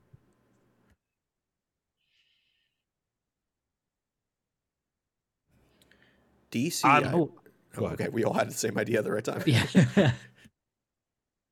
Someone talk. Uh, so uh, for DC, I'm going to stick with my original answer. I'm going to say uh, Ragman. Oh, I think Ragman's had a solo once, and I'm gonna thumbs up that. I don't care. I don't care what you say. Uh, the the next one I'm gonna say is I would love, uh, I would love a good, a really really good, and I mean, I mean top tier Ant Man book. Mm, mm. But he better have that same costume as in the film because if he's got the dumb helmets he's got now, I'm not interested. The Nick Spencer Scott Lang one with Steve Lieber on art. Um, Not good. or no, it was Ramon Rosanas on art. Uh, the costume was good because it was a mixture of the MCU. A one. g- I want a good one. Uh, DC Amethyst. I fucking love that character. Fantasy, swords and sorcery. It's all about uh, your uh, the power of friendship type shit. Like, love it. Give it to me. Um, Marvel, I, I don't read as much, and so I'm I was struggling. I wanted something within the X Men world. I feel like that's the most accessible to me at the moment. X Men. Yeah. And but I wanted like an individual from that. Um and I like the uh um, um, um New Mutants. I think that'd be cool. Like hot, like just a hot New Mutants book. you wanted an individual and you chose New Mutants. You could say Oh, Magik no. Marco. Ooh, Magik? Yeah, you could say Dazzler yeah. too. Nah, I don't care about Dazzler. you said Amethyst, but you don't care about Dazzler? Come on. Nah. All right, I have I have mine too. Um, he didn't give his individual. Oh, I, I guess it would be it would be Magik Oh, I probably. thought he That- gave up. that's like I, I like that that realm. Fucking Wolfsbane. Yeah, what do you want? A, a, a cannonball, a rocket strapped to him? Um, for me, DC, um, it would be Animal Man. I'd want to see consistent Animal Man books, or a Animal Man book. Um, and for Marvel, it'd be Nova. I've always loved the Nova comics, Sam Alexander or Richard Rider, like either of them, um, just to kind of see what they can do there. Especially since it's like untapped to the MCU too. So like, there's it's ripe for exploitation there. Um, Wonder Woman. Yeah, it's happening right now, Sean. No, it's not. Is Philip it? Kennedy Johnson, David Marquez, Wonder Woman. Book it now. Ooh. Uh, and then uh, Storm on the Marvel side. I was reading a That's discussion on Twitter how Storm should detach from the X Men, not like out of continuity, but like she can be her own star. And I don't disagree. Could see it. I think Storm is her own star. I just don't know. Like I chose her, but I don't know if people would support that book. That's the You know, problem. Mm. What what would it be about and who would do it? I think Hey man, this isn't be the editor. Oh, Um, Listen, maybe it could be. First arc, she has to fight the. She has to reclaim leadership of the Morlocks. nah. No. That's been done. Yeah, but you know, I, I I fucking love that arc. That's that's some good shit. I, I We'll read it again. What if Yeah, she, read Damn. it again. Like what if she uh, goes and fights uh, forest fires in Borneo? that'll do it. Somehow I feel like that would be more interesting because I just like to watch Storm do anything, quite frankly, because everything she does, she's such a boss with it. Like she's she's worshipped. She should be worshipped. There should be nowhere that Storm goes where she's not worshipped. I want to see like Black Panther texting her like that future meme. you know, I was just thinking about you the other day. You know, Uh, yeah, I, I I don't know who would do this the book, unfortunately, but I I would love to see a book that does right by Storm. N.K. Jemisin. Ooh. Mm. Maybe too sci-fi. Well, maybe she's what is, what is Storm doing right now? She's Queen of I- Mars. No, I know. I, I, I, I took, I took it back. I took it back. Uh, Vengeance has a great one for DC. How about Phantom Stranger by Ram V? Oh, Ram V keeps teasing that he's working on something big at DC right now. Yeah, yeah. And I, Yeah. I don't think it would be Phantom Stranger. I don't think that that's big, but I, I like that a lot. something's Yeah. coming. Hey, thanks to Deus Ex Macchiato for having the best name in the chat, but also for the five dollar super chat. Uh, says Mike Carey on Titans. Let us pray. Wow, Good Mike wow. I haven't seen Mike Carey since what? Uh, New Bro. Mutants or those uh those like X-Men. Marvel like uh one and done like they had the the the Kingpin one and the Ant Man like first series. Mm. Yeah, yeah, yeah, yeah. Yep. Huh. I Did he know him from do- Hellblazer? Did he do a graphic novel called The Unwritten? Yes. Yeah, he did. Yeah. Yeah, that's what I know Oh, him yeah, from. that is wow. him. okay. Oh yeah, Peter Gross. Yeah. Wow. Oh man, I haven't thought of that book in years. That Mike hit me- Carey. Go ahead. Sorry. That hit me like a baseball bat. The X Men Legacy book that Mike Carey did. I love that book. That was good. Yep. I haven't thought about that book and shit since it was running. But Was that when it was like- something. Rogue and Magneto mostly. Yeah, yeah, yeah, yeah, yeah. When I think that, yeah, yeah, they had like tweaked Rogue's powers or something. She had lost the the physical like flight and all that. Maybe that was around that time. was Legacy, good you stuff. said? Yeah, X Men Legacy. I think I have that one. I think I got gifted that as a birthday gift. Only Hickman can save the Titans. Nah, nah, nah, nah, nah. Dude, if- Hickman, Hickman on Legion, and I'll accept nothing else. If Hick when if and when, because I, I don't think it's an if, I think it's a when. When Yeah. Hickman goes to DC, it will be to do the Legion and then, you know, take over somehow. But that's going to happen. Absolutely. All right. Let's kick the news off with something huge. This week, a rumor floated from Bleeding Cool that actually was also reported by none other than Rob Liefeld, who was completely right in this case. And I believe is also right about the DC Ultimate thing. And I believe was right about the Jim Lee thing, who said that Jason Aaron will be the new writer for Teenage Mutant Ninja Turtles when it relaunches uh, with 150 or after 150. Um, so that's hilarious. Uh, so um, we're getting a 10 page prelude in Teenage Mutant Ninja Turtles Alpha number one, which is coming out in June. Then uh, we're going to get the relaunch of the book. It's not a relaunch of continuity, it's not a reboot, it's just a new number one. Um, Jason Aaron will be writing it. We don't know who's going to be doing the art or who's going to be doing anything else. I don't even know that we know how long Aaron will be on the book, but this is the the front facing announcement. So Aaron said the following quote, launching a new TMNT comic series in the midst of the character's 40th anniversary is clearly one of those dream jobs of all comic book dream jobs, especially for me, a kid who first fell in love with the Turtles all those years ago because of that original Mirage Studio series. Buying those groundbreaking issues off the fresh to the rack, comics that kicked you in the face with their action packed grit and gloriously raw attitude. So I am not someone who has read more than like a handful of TMNT books. I wanted to follow them, but I was buying too many books and I just couldn't I just couldn't justify it. It was great though. So this is a jumping on point that I think is great for me. Aaron is a is a writer who is a veteran and I think if you're going to launch man, if you're going to launch almost anything, you can do a lot worse than Jason Aaron's name on the book. So I'm Yeah. I'm pretty excited for this. That's uh, that's some uh, that's you're bringing stock to the title. And who who's the um previously writing it? Sophie Sophie Uh, Campbell. Sophie Campbell. Right, and I've heard excellent things about that run and uh, all the stuff there. So to be picking off of a, a hot book like that, and then with a big name, that makes sense. Forward propulsion. TMNT doesn't really do much for me. Like I'm, I'm sorry. Like I like it outside of comics. You know, I like the the movies. Um, those side scroller games are fantastic, but I've never really read the comics.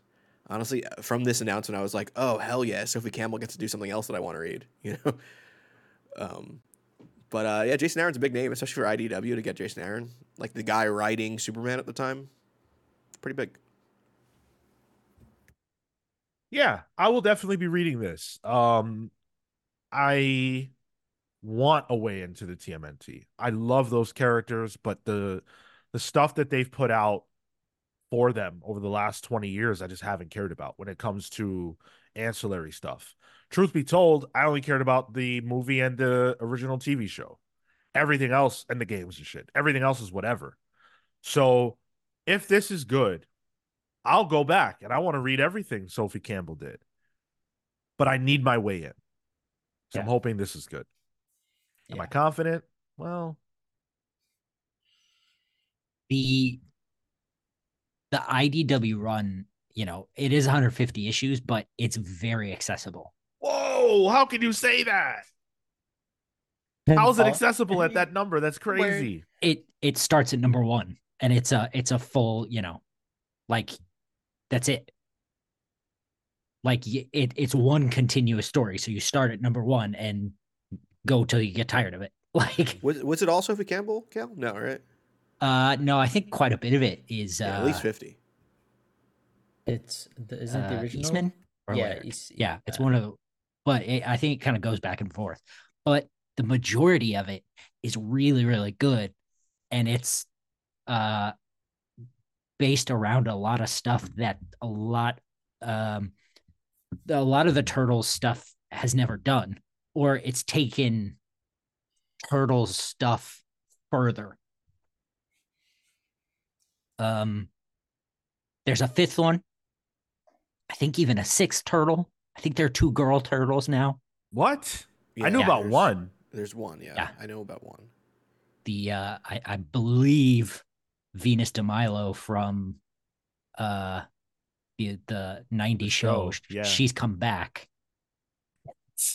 Yeah, yeah, yeah. I know Donatello died and became a robot at one point.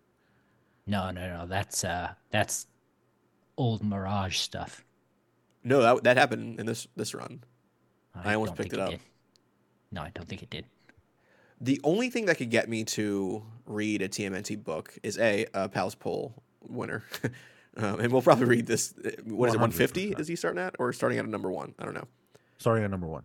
Um, we'll probably read that. Um, but like personally, if they got uh, Laird and Eastman back for a new number one, I'd read that. But that would be some serious mending of of bridges to have to do that. Uh yeah, we'll we'll definitely be reviewing the first one, so come for that um in June. Should be fun. Congratulations are in order to Marvel and Jonathan Hickman and Marco Checchetto and the rest of the creative team for the tremendous success of Ultimate Spider-Man number 1. Absolutely incredible success. Um, you know, it is the modern comics industry, so numbers are, you know, tough to come by. We don't know exactly um how much it's been selling, but we know that it's being rushed to a second printing. And uh and that'll that'll come out February 21st, which is cool. A little late, but what can you do? But um it's it's selling like gangbusters. Issue number one already has issues that are going for $45. Um, you know, resellers trying to move it for that price point. Uh, Bleeding Cool ran an article that includes words from comic book store owners who were very, very positive about this book. So Timmy Haig, Haig from uh, who's a writer, uh, and also an owner of Arsenal Comics in Cali, said the following quote, Ultimate Spider-Man number one was our highest ordered Marvel release in ages. And after 48 hours, one location is completely sold out, and the other being very close to it. We're seeing new faces in the shops coming in asking for it, and I am so over the moon about it. This is exactly what shops needed. The thing with a hit, though, is you can never have enough. So once we're sold out, it's going to be a bummer to not have people coming in. Hopefully, they want the second print. Unfortunately, in these cases, the second print doesn't come soon enough for the demand, and they don't want it due to second print. But regardless, I'm taking the chance and ordering up. Nice. That- Yeah. That that issue two drop off is gonna be hard. I don't know. You see the the villain they're introducing in that book? Previews are out. No, It, it's shocker. what a shocker! Uh, according to a comic chic in the chat, third printing has uh, already been solicited as well. Yeah, it's Good it's a huge book. Man, I gotta get on this buying stuff and reselling it. I feel like I miss stuff like that, like uh, the way people miss like cryptocurrency. Like I should have bought it in 2007 or whatever, Right. and I'd be a billionaire now. It's wild to me that people care about first printings. I I I, I understand it as a thing. I just don't. It, my brain doesn't process it. Like Sean, do you remember when Marvel would do second printings and the only difference was the cover was like a different shade? Yeah. Um, like it was the same cover, but it was like with a red hue on it. Yeah. Uh, I remember I would, like my I would accidentally pull one of those when trying to re refill my collection, and it drew drove me insane. I could not have anything other than a first printing when collecting. Yeah, I hate second printings. And it's so dumb. But it's like consistency, you know, if you get the first issue and and you know, these covers tend to look they have a design to them. Second printings are always some offshoot. You know, I want I want the the OG. Um but yeah, this book is doing great. I bought two copies myself. I wish I had bought a third. I screwed up. I only bought the black suit and the holiday postcard one. I really should have bought the 2099 one. And actually, I should have bought the main cover. I didn't buy Bean cover didn't eight. get those. Um, actually, he did. Yeah, he did. But I can't. Yeah. You know, Right, those, right, are, those are his. Bean Bean's currently uh, under the weight of a whole bunch of comics. They're digging him out. He can't. He can't make his way back to Midtown yet. Yeah, he's having trouble. This is great. It's great. You gotta. you gotta. a um a six dollar comic. I believe it was six bucks, and it couldn't be selling any better. It's doing tremendously. It's bringing new people into the shops. Allegedly, when you look on Twitter, social media, the conversation in comics right now is all about Ultimate Spider-Man, um, and some other bullshit that we won't get into. But it's just so nice to see a win. And there have been wins. Someone Cole just right now in the chat says, you know, the success of the Transformers, Energon, and Ultimate Marvel is great news. A rising tide lift all boats. That's absolutely the case. And I want to say, we go hard sometimes on Marvel and DC, and we're a lot lighter on indie stuff because of the hmm. fact, and when I'm saying, I mean critical, critic, critically, because of the fact that when it comes to this industry, Marvel and DC are the forerunners. When they have big success, it cascades and it, and it and it shows in the industry. You know, so this is a good thing. It's objectively good. It's good for Marvel. It's good for DC. It's good for everybody. Sean, uh, Comic Chic in the chat says uh, the Black Symbiote variant number one is selling for like seventy five to ninety because it was underordered.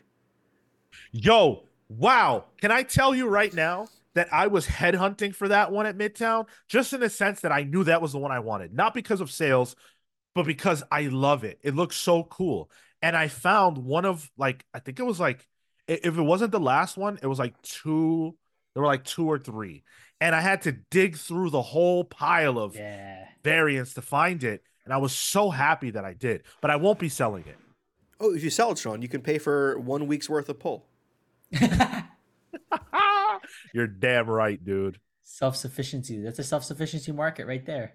Yeah, it's not like I need the additional cover, right? But It's the Yeah. WoW tokens of comics. Word.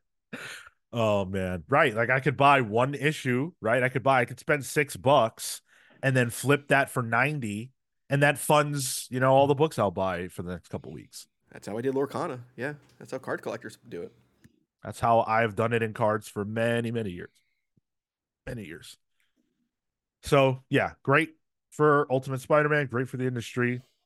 Hmm. Can't wait for the next one. Uh, it looks like it's confirmed now, by the way, that the suit that Spider Man will have is a basic bare black suit.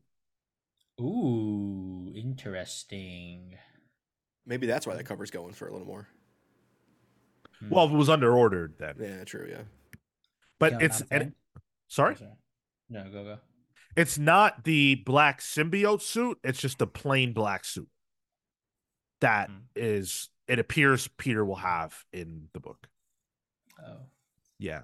So that final page of Ultimate Spider-Man number one, where we're like, "Oh, what the heck? Why is it in silhouette or whatever?" That's just the suit. just the suit. He's Yeah, just in that's- black. Yeah. It, Unless it it's- must be like the the wrestling like unitard or whatever you know that uh uh Peter gets just to start him off, you know, yeah, before yeah. he learns how to sew or whatever. The starter suit. Yeah, So it's a morph suit he got off eBay. yeah. yeah. Vengeance says, would love to see people's reactions when bad things start happening to Peter. People can't possibly think it's all going to be sunshine and rainbows. Dude, that's what we're waiting for. We're waiting for that. Like, things are good. Like, he's in over his head just by the simple fact that he put that suit on. And Mm. things are going to get rough. They're going to get rough. And that's exciting.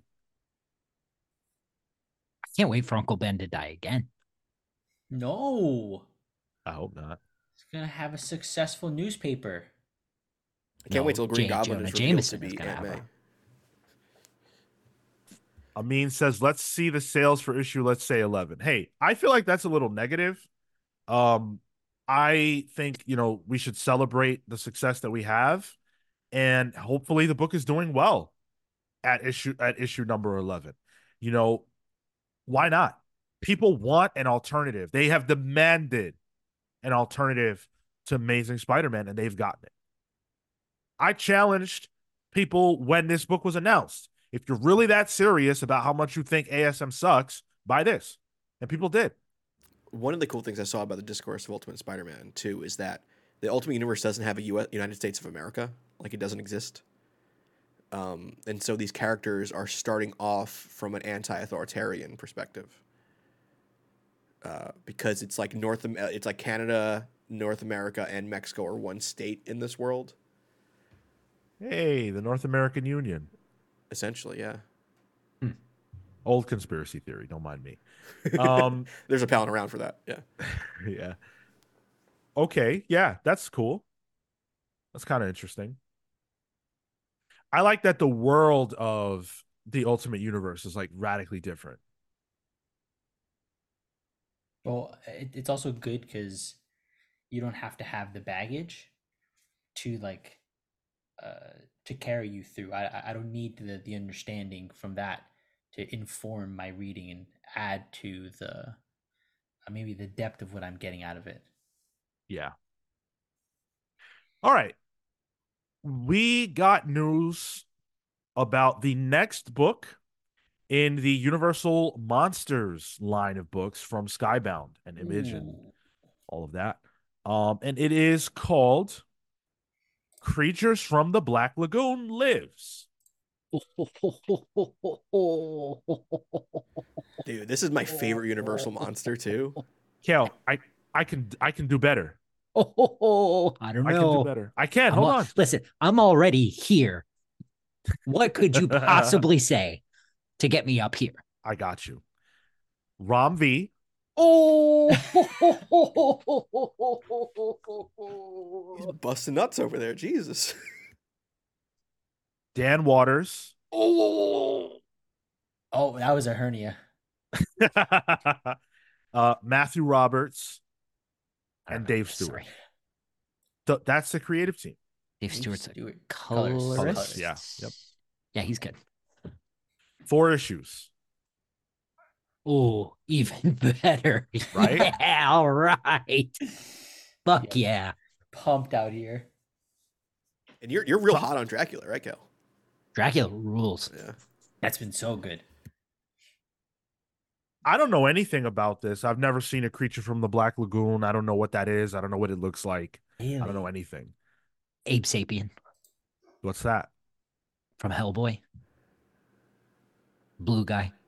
Blue No. fish guy. Any swamp creature you've ever seen is essentially based on the creature from the Black Yeah. Lagoon. Yeah.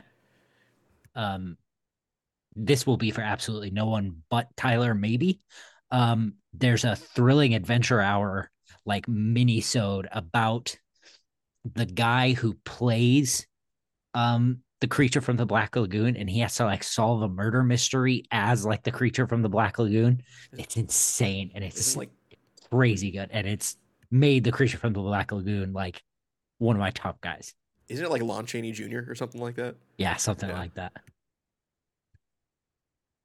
So, um, this is what Alex Antone, who is the editorial director at Skybound, had to say.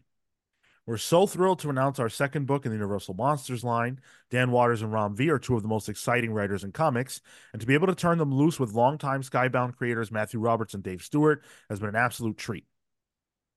Each book in the Universal Monsters line will feel different from the last, with each creative team bringing their own unique flavor to these iconic horror characters. Okay. Um, years after the events of the original film, journalist Kate Marsden hunts for a notorious serial killer in the heart of the Amazon. Hot on the trail of this madman, she soon encounters an unexpected new threat. But is he friend or foe? Or is he simply the creature from the Black Lagoon? Cool. So it's a sequel. Creature Huh. from the Black Lagoon. Hell yeah. This is rad. And man, the variants they got for this. Oof. Oof. This is like Yeah, ripe, rife for some be the editor uh, nonsense, like character and, and like Yeah. monster and team. Yeah. Yeah, we've got some questions as to how this is going to work in the chat. I'm wondering the same thing. Is it going to be sort of Ram V and Dan Watters alternating? Or have they kind of cooked it together? Or is it, you know, uh uh is it Ram's idea and Dan Dan scripts? Be really curious to know how all that They have tho- those two new books coming out from Image that Dan Watters writing one, Ram V's writing the other, and they connect. So they Oh, have yeah, a that's right. Yeah, history yeah. together of writing together. Um, so I wouldn't be surprised if it wasn't even like a, a script uh, versus dialogue thing. I, I could see them literally writing this together. Yeah. I suspect that this is Ram V presents type thing.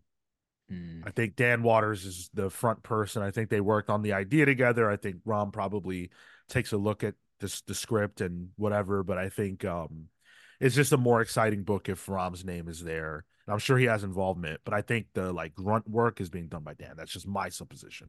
I think that the the when you said the plot too, the plot doesn't quite sound like a Ram V book to me. Cole said, I believe I saw on Twitter that Ram V and Dan did the story, but Dan is scripting. Could be wrong. Yeah, I, I suspect this is that. Because even if you look at it, Dan Watters' name is on top. And um I think if Ram had written it, his name would be there on top. Sure. He's the bigger name. That doesn't uh take away my excitement at all. Dan Watters has been great. And also I think Ram V just being involved at all is a positive. Like that's great. Yeah. I think this is nothing but good news. I'm I'm not familiar with Roberts. It looks like he's done Manifest Destiny, some firepower stuff with um He's the artist of Manifest Destiny? yeah, yeah. Dude, that book is gorgeous. Yeah. And some of the preview art here is excellent. Dude, yeah, Uh, Manifest Destiny. When that was coming out, that was one of my favorite image books. Underrated book. Gorgeous book. His his art looks a bit like dirty in in a very positive way. There's a lot of um like light shading, almost like charcoaly. Uh, I think fits very well with the aesthetic of what this is going to be. It's very earthy. yeah, art, yeah, you know? that's great. Yep, yep. Pumped. We've got one more news item left to go before we jump into the news. And I want us to get, or before we jump into the game, rather, I want us to get to 30 likes before we play. I think we can do that. There's a whole bunch of you in this chat. If you haven't liked the video, Make sure you hit that like button, subscribe if you haven't. Super chats are open if you're having a good time. Let's talk about Ghost Machine number one. So, Ghost Machine number one is imminent. Uh, in fact, it will be dropping this upcoming Wednesday, and it will be uh, reviewed by us on Pals Pulls. I'm very excited to talk about it.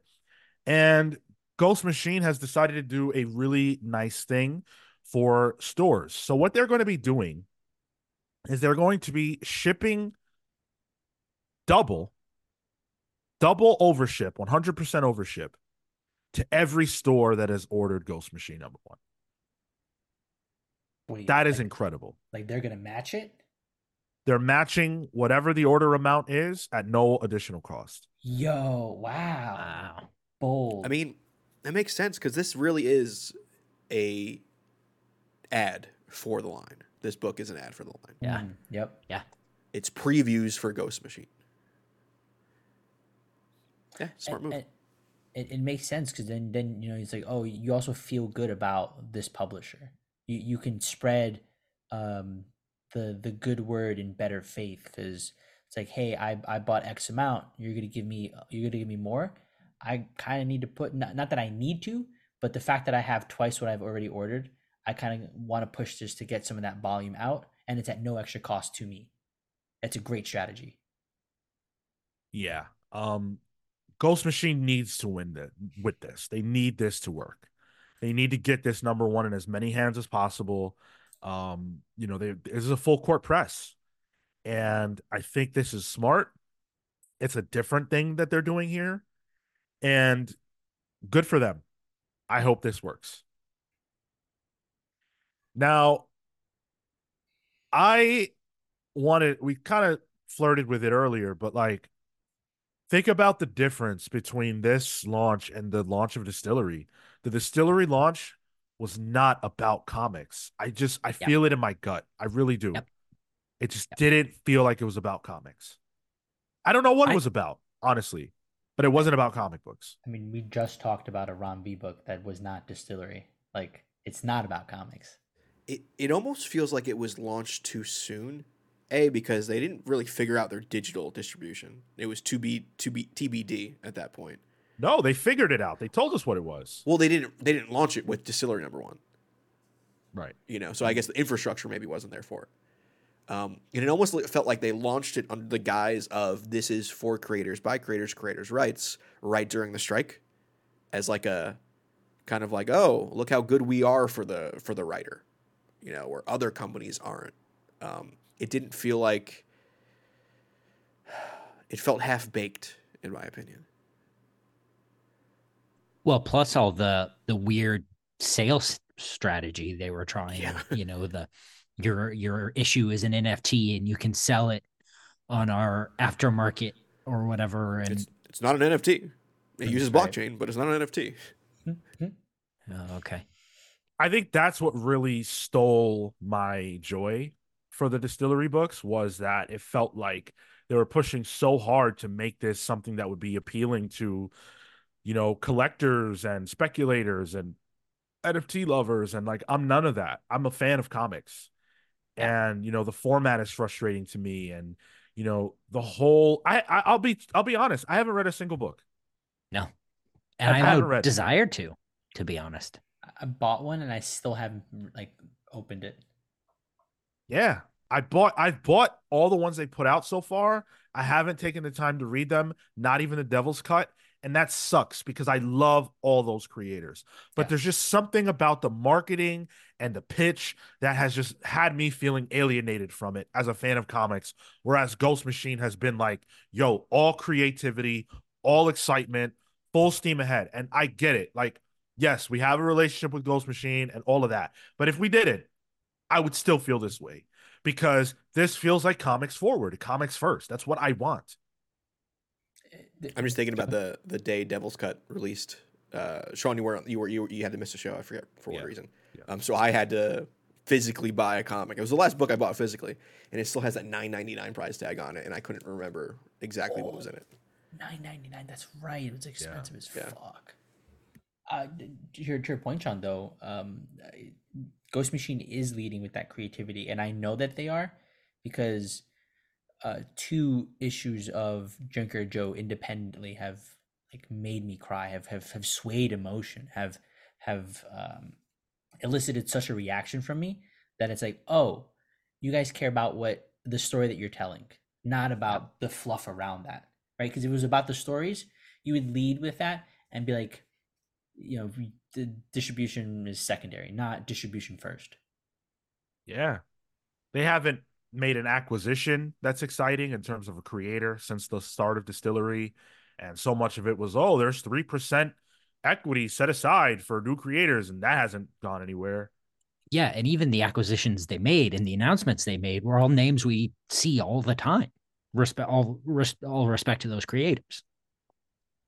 Yeah like already through ghost machine we got the announcement of peter snejbjerg being a part of that world, and that's exciting. Ivan Reis is a name that we haven't seen like that much over the last few years, so it's kind of exciting to see him be involved. And they brought in people from television. Granted, I want to see comic book creators get a shot who are unknown to us or on that level below. But to me, right now, Ghost Machine has all the momentum in their favor, and I can't wait to see what this issue number one brings. Well, and, and Ghost Machine's already fulfilled that promise there are people on the Ghost Machine lineup that you know are are new. Yeah, it's new talent and new you know, and and I think Ghost Machine is the only company that has uh followed through on that. Yeah. I'm I'm hoping that at the end of the year, you know, we're talking about how awesome of a year Ghost Machine had.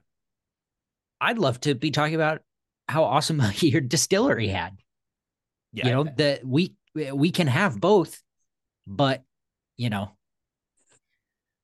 they've got to distillery's got to work for it. They've got to care about it.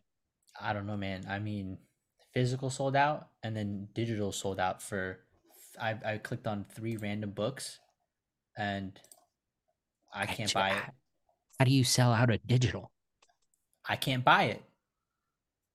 It's an insane gimmick. It it really is. Like I don't know, man. Get your bag, comic book creators. Absolutely do that. But I, I don't feel like you can't get your bag by just selling comics that are good in ways that are normal. Like I don't see why they had to go down that digital marketplace road. Like who even cares about that? Tyler, how much well, did you buy distillery for that, that book for? Ten bucks. I bought it for a flat nine ninety nine. Uh, I have the digital version sold out at seventy five dollars. Idiots. what?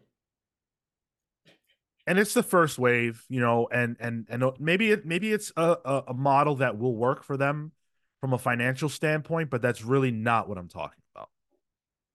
Like I'm really concerned with just their foothold in the industry. It doesn't feel like there's a wave of support or reaction or enjoyment of their books. Yeah. I I also just like, and I, I said this when it was announced, and I'm just gonna echo it here, just just for my to voice my disappointment is just like these were also the guys that created Comixology. And instead of, you know, building more infrastructure that we lost to Amazon, they built some, you know, faux marketplace. Yeah. Yeah. For what? They they had the opportunity to take advantage of that space. Omnibus is doing that right now, so kudos to them. Yeah. Um, yeah. But but that you one would assume those the the people who manage that one of the founders would think, oh, I need to rethink distribution in this digital forward way because there is now a hole, and I have the the cachet of being a previous owner and whatever it might be uh, to lead that charge somebody else took advantage. And now they're doing the good work. Yeah instead and, uh, and, and, we met those guys at at uh, new york comic con and genuinely seemed like great guys. They they know what they're doing. They know what they need to fill the the void. Um and that builds trust where this does not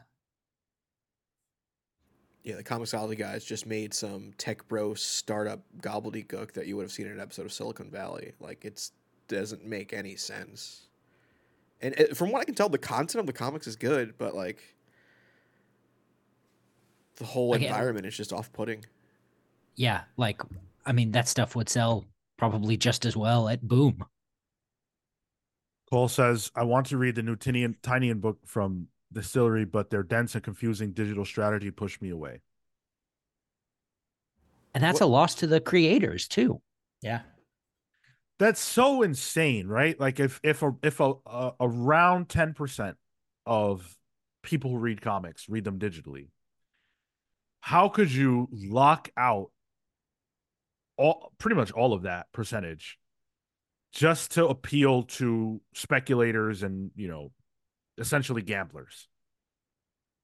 Like Cole should be able to buy your book. What's Cole going to do? Let's say let's let's say, right? And I, I'm sorry to use you as the example, Cole, but you're the one to talk. Let's say Cole really, really wants to read a DSTLRY comic. Doesn't matter which one it is. But Cole doesn't have an LCS near him. So Cole is a digital reader. Cole buys all his books digitally. If Cole cannot buy your book digitally, but still wants to read it, what is Cole most likely to do? Steal it, Exactly. pirate it. So you traded Cole's ten dollars in the moment, plus he, let's say he loves it and keeps buying it. You traded a potential lo- long time reader for someone who wants to buy your book on the idea that it'll be able to sell digitally later on when the NFT market, as far as I know, not that I'm an expert, has collapsed. That's the big idea. And I didn't mean to turn this into a bash fest, but that's a terrible strategy. The example I just used looks really bad for DSTLRY. And not only that, if you're if you're actively if you're actively driving people to piracy like that, it's just bad for the comics industry because then they're going to pirate other books too. Once it's so easy, you know, oh, I can just go here to read stuff. Yeah. I'm gonna do it for image books. I'm gonna do it for DC Marvel. Yeah. Then I'm gonna put it on my recap YouTube channel that people can all read. All right. Well, we'll be reviewing Ghost Machine number one this week on Pals Pulls. So definitely tune in Thursday at 6 p.m. Eastern, right here on youtube.com slash the comics pals. For that, we hit our likes goal. Let's go. Yeah. We They hit our likes goal. it. You never fail us. Thank you so much for that. That means we get to play a brand new game. Brand new game. And this game is called What If? Now, I want to make it clear we have never played this before. This is a hmm. total experiment. So we need you guys to really pay attention and let us know if you like it and what can be done better because we want to, you know, potentially play it again. But this is the first time that we're going to play this. So, what I would like to do is I would like, before I explain how the game is played, I want to offer you some options because I couldn't decide what to start with. All right. So, here we go. What if, what if Sam Raimi's Spider Man 4 was made? What if Brian Michael Bendis never left Marvel? And what if Jonathan Hickman never returned to Marvel? So those are the three options. Which one are you most interested in? Don't ask me how the game is played yet. Hickman. Sam Raimi. Hickman. I'm going to also go Hickman. So chat, do you have any any uh any thoughts on that? Because I want to know what you guys think as well on this. Wait, should I put up a poll on that one? Nah, just real real quick reactions. Any other, you know, people that say what they want, will run with it. Um, and in fact, let's just do it. Let's do let's do Hickman. Let's just do it. All right. So, what if Jonathan Hickman never returned to Marvel? Now, here's the game. We're going to have for the first one. We'll we'll see how it goes. We're, we'll have three minutes. We will have three minutes. We'll use dice as well to determine the order. What's going to happen is we're responsible for saying each of us what would happen, what would have happened had Hickman not gone back to Marvel. I'll roll the dice to determine who will start. Oh. And can I talk? And we will each have a sentence to continue the story. Once your sentence is complete, the next person goes until three minutes have expired. You can do whatever you want. You can take it wherever you want to take it, but you have to respond to what the person before you established. I have a question, and it's not about the format of the, sh- of the of the game. I get that. Hickman left. Is this Avengers or is this when he leaves X Men? No, like if he never went back to Marvel after the Secret War stuff. Remember, he was after- okay. supposed to. Yeah, I wasn't sure if you meant like if he went back from Right, X Men to right. Gods. yeah. So if he never, if he never goes back to Marvel post Secret Wars, what happens? got it. That's the what if game. All right. Now I will roll the die to determine who will uh who will kick us off. Here we go. I will roll first for myself. That is a two. Wow. Jesus Christ. Sean's last. Yep. I'll roll now for Tyler. That is an 11. I roll. Whoop, whoops. Lost that. Might, this might be the game where Tyler actually goes first. I will roll for Kale. That is an eight. And I will roll for Marco. That is a six. So Tyler, Kale, Marco, and I. That is the order. It's the one where So I don't want to go kick us off. first because I'm a little confused on the obtuseness of it. Um, okay, let me know when I. What are you confused about? Everything, Sean, in life, everything. I kind of get that. Yeah. I have questions about everything. I need clarification on everything. Um, let me know when I can, I can go. Yeah. If you're ready, go for it. Oh, I thought you were doing a timer. Um, Yeah. Yeah. okay. Uh, and I just say a statement, right? Yeah. Sentence, a sentence. A, s- a sentence One sentence. That kicks us off. If Hickman never came back to Marvel, Krakoa would never exist.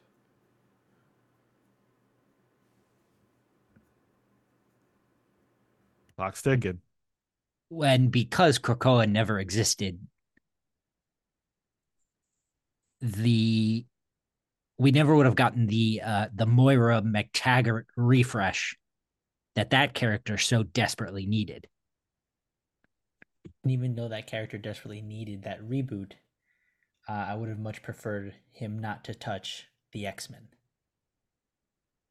And since he didn't touch the X Men, Hickman goes to DC Comics and he starts working on the Legion of Superheroes. That's the first book he does. And with the success of Legion of Superheroes, reinvent, reinvigorating that line um, better than Bendis ever could, Hickman then gets to reinvigorate the New Gods line. The thing about Hickman's New Gods, similar to Krakoa, is he takes it down the left field. It's more like Hickman's New New Gods. Because it's Hickman's new new gods, he introduces the concepts of uh, uh of the uh, of the oh fuck, the omniverse Okay, And the Omniverse allows DC to tell stories in an ultimate universe, which Jonathan Hickman spearheads.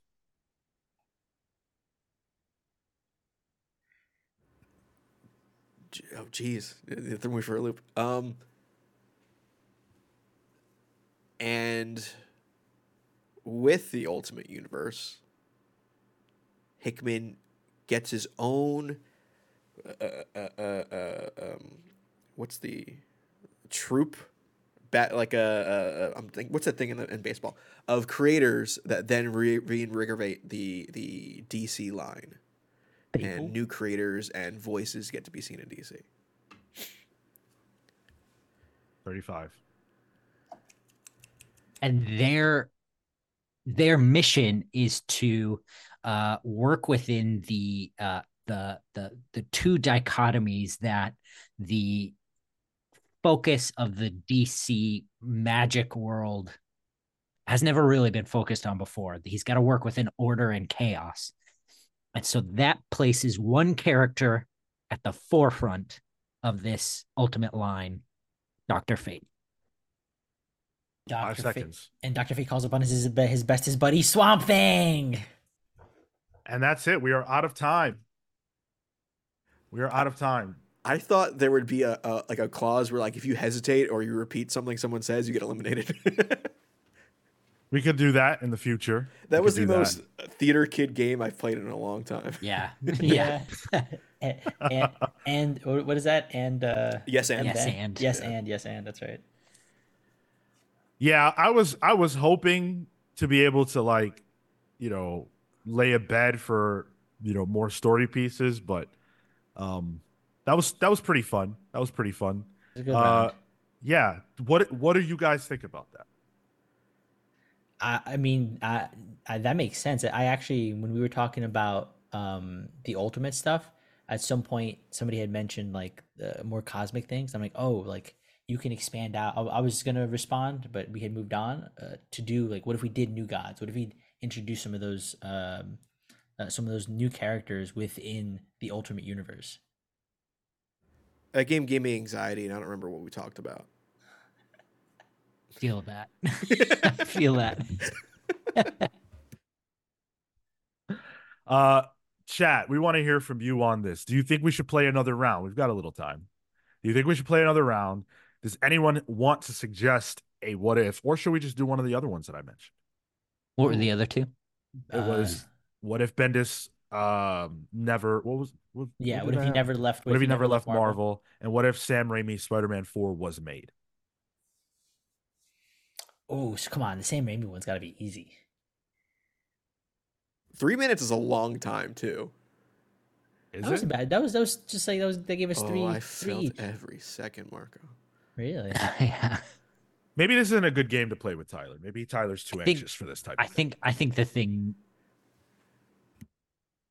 Mm, I I need the hesitation time though. I'm I'm I'm good to just like out the gate. But Yeah, come on. Like it's just you just Yeah. say some shit. All right, let's do another one. Let's do Let- let's do what if Sam Raimi Spider-Man Yeah. 4 was made. yeah, All right. yeah, Cool. Yeah. Yeah, let's do All it. All right, cool. I will roll first for Kale. That is an eight. I will Wait. roll for Tyler. That is a six. I will roll for myself. That is a three. I will roll for Marco. Come on, baby. That is an eight. Oh damn. What threw me off Uh, when I went first was uh, I mentioned Krakoa, and then I see Sean go like, "Oh," and I'm like, "Oh, I did it wrong. I did it wrong." Yeah, we had to we had to pivot real hard. Uh, Uh, so Marco and I tied. yeah, yeah, yeah, yeah. So I'll roll for Kale. That is a five. And Marco, that is a seven. Ooh, So- let's go. Marco, Kale, Tyler, myself. Okay, you tell you give me you give me the go. All right. Remember that the prompt is what if Spider Man 4 happened under Raimi? And we'll start when you start talking. In Sam Raimi Spider-Man 4, uh post the funeral of uh of the the the hobgoblin um Sandman comes back and he is an ally of Spider-Man and he tells him that he needs help to stop Hydro Man. How long is the sentence? Uh, uh, after the the the rage that Peter Parker experienced from the the Venom symbiote, he gets a real lesson in grief when Hydro Man kills Aunt May. it turns out Aunt May never learned how to swim. This drives an even further wedge between Peter and MJ, who, of course, ended Spider Man 3 on the outs. But now Peter needs her more than ever because he's grieving the loss of his aunt. and she continues her career in modeling, uh, leaves the U.S. and enters Gwen Stacy. Again. Right? uh, Marco did not see three. Minute and a half. Yeah, right. So Gwen uh dies and That's it. Uh, uh, Who's next?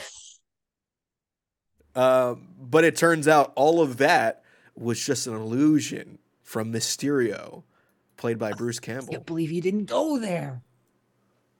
And while it was an illusion by Mysterio bringing a new villain for Peter to have to deal with, Mary Jane actually has a new love interest whose name is Paul. Oh, uh, Paul. They end up having uh, a a family, which further sends Peter into a downward spiral of depression. Dale, 40 seconds. Paul, it turns out he's the vulture. and now we have the four in Spider Man 4. Peter Parker sits in the cuck chair for a, a musical moment where uh, a new Nickelback song plays. Uh, as it slowly, f- you feel Peter's anxiety and, and, and heartbreak just like collapse on him. And then we realize, oh, there's still a symbiote left in him somewhere. And that symbiote is actually an offshoot of the Venom uh, timer time. Damn, are you gonna go to Carnage? Yeah, I was definitely going to Yeah, call there you it. go, the Instead of toxin. Spider-Man 5. I set it up. Yeah, that's right. Yeah, yeah. I I am furious, Tyler, that you didn't let Sean get to the fact that Mary Jane was a Hydro Man creation. Yo, that's what I wanted to do. I know. I was working my way there too. You forget I've not seen that, so that I, always- I always forget that exists. I totally forgot that Gwen Stacy was even in that third movie. Yo, yeah, we you brought recognize her that. up. Yeah. I was like, I, I, and then I saw the I- reactions. I'm like, I had was- no idea what to do with that. I, I'm, I'm like, why is everyone reacting that way? It's a new character. She, she just popped up. Totally no memory of that. Oh, she marries uh. Jonah, Jonah's son, right, in the movie, who like turns into like Space Wolf or something. No, uh, MJ does that. Oh, okay, yeah. Aaron Ruiz says hero from Nickelback is a banger. We all agree. Yes, of course. Yeah, absolutely. I think Nickelback gets a weird, undue amount of hate. Like they're not the greatest band ever, but they're fine. I think in 2024 we can say Nickelback's fine. Disagree. What's wrong with that? You disagree that they're fine? Yeah. They're Okay. phenomenal. I don't know enough. Fine. Yeah, yeah, fine. Um Gwen died like a side mission. yeah, I don't know why Gwen had to be I just- sacrificed. Well, because it was it, it, it came out of left field. Like Gwen was already in Spider-Man 3 and Marco was introducing her as a new character. I Where was was. Kale supposed to go? I totally I, was. and what else is she famous for? Like, what's she That's gonna do? some Sleep with. Norman? Like, That's some movie. We got Gwen's death, Hydro Man, Paul, Mysterio, kids. Paul and MJ somehow had kids. Black suit. This is a wild. How long is this movie? Vulture. oh, I killed Aunt May too. Aunt May died. Yeah. Wow. I'd buy a ticket to see it personally. Book it. Yeah. I, you know what? Not even, not even based on that synopsis. It was Spider-Man Four. I'd go see it. Just adding more villains and more things to the mix. Well, I mean, that's classic. You have to match the number of villains in the sequel. Right. Spider-Man Two didn't have two villains, did it? Uh, No. uh, no, just Octo Doc Ock. Yeah. Doc Ock and uh, well, three There's had only five. Venom, Sandman, New And Goblin. New Goblin, yeah. and New Goblin. Yeah. Who Marco would not stop referring to as Hobgoblin. I said Making it me one Yeah, time. that was driving me crazy. Dude, you said it twice. Was it, was it New Goblin? Yeah. Yo, I it don't wasn't remember any- Hobgoblin. I don't remember anything about that movie. He didn't have a name in the movie, Oh, okay. but Yeah, the, the he toy was showed him as, like, colloquially referred to as New Goblin. And I was gonna say James Franco in the original. I'm like, no, that's not his character's name. Hold on, I was on the spot. I didn't remember. You could have. Everybody would have known. Would have gotten us less pissed than Hobgoblin. The Chad Paul cut. Hell yeah. So, what do you guys think about the game? Is it something that, and I, I'm referring to the audience, but also you three, is it something you would want to play again? I like it better when it's more specific. Um, like the Spider-Man one's fun for me because it's like, all right, well, we have limited parameters. Uh, Hickman Oh. It was was just limited. You could have done anything. yeah, but, but but in the scope of a story, I mean, I guess you could have been like, well, then Amazing Spider-Man never happened, so I guess you could have spun that out. Yeah, but- yeah, yeah. Yeah, it was fun. It was good. Yeah. The randomness of it. I just don't like. I feel, and I feel I feel like the Spider-Man went better because we ironed the kinks out a little bit more in the Hickman one. Mm. I already had a heart attack. So Am- Amin says, "Hella fun. Another, another round." Dangerously throwing glass to the ground. I we would need more more of you to say you want another round for us to do another. It's fun though. I like it. I also I like how I bet we could do a short one, a short bed this one. You want to do it? Well, I, I also like how you didn't tell us what this was, so uh, I just see it for the slides. I just see what if with no context, and I'm like, all right, cool. what do I do for this? Bendis? I can do it. I can do it, and we can stop it. What do you mean? I know my answer, and if I'm first, it's gonna Oh, get for- dark real bad. For Wait, what's Bendis? prompt? Let's do it. Let's do it. One more round. The Bendis one? Yeah. What if Uh, Bendis didn't leave Marvel? Yeah. Right. What if Bendis did not leave Marvel? I'll Fingers roll for. Marco first. Oh boy, yeah. Please be low. That is a four. Thank God. Yeah, Marco for did myself. not read those books, so That is an eleven. Holy crap! Okay, Sean goes first. I'll roll for Kale. that is a ten. And for Tyler, don't be twelve. that is an eight. Okay. So me, Kale, Tyler, Marco. Woo! What if Bendis never left Marvel? Okay. Here we go. If Brian Michael Bendis never left Marvel, then Miles Morales would have been the star of the next Marvel Comics event, hmm. written by Bendis. the tragedy is that in 2024 it's the first maybe the first book ever to sell zero copies because no one's interested in bendis anymore especially at marvel Wow. I have to reference that. Um, and with That's the the book selling zero copies from Marvel Comics, Marvel Comics closes shop. And Bendis relaunches Marvel, uh, leading with his titles Jinx and Powers. And when no one buys Jinx and Powers, he decides to relaunch Ultimate Spider-Man. but this time ultimate spider-man starts you're never going to believe this with aunt may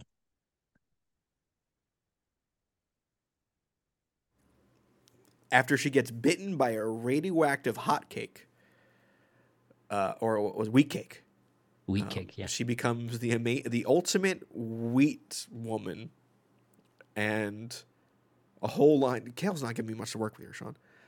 Um, you're just not playing my game uh, and becomes the new star of this ultimate line. and under her she cultivates uh, a, a a group of uh, cake related sidekicks blueberry muffin and uh and the short stack Hey, nice. She needs a little help because that is stiff competition. And so she reaches out to a young reporter who has aspirations for greatness named uh, Paul. Paul and his wife Mary Jane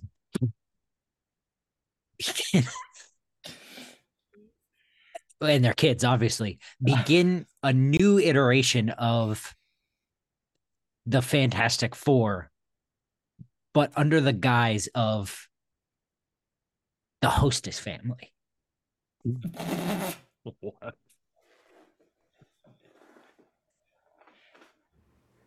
uh, and to to fight them, uh, the the Mary Jane's ex boyfriend Peter Parker uh, uh, dons this new glider and becomes the glucose goblin to fight these dessert themed heroes.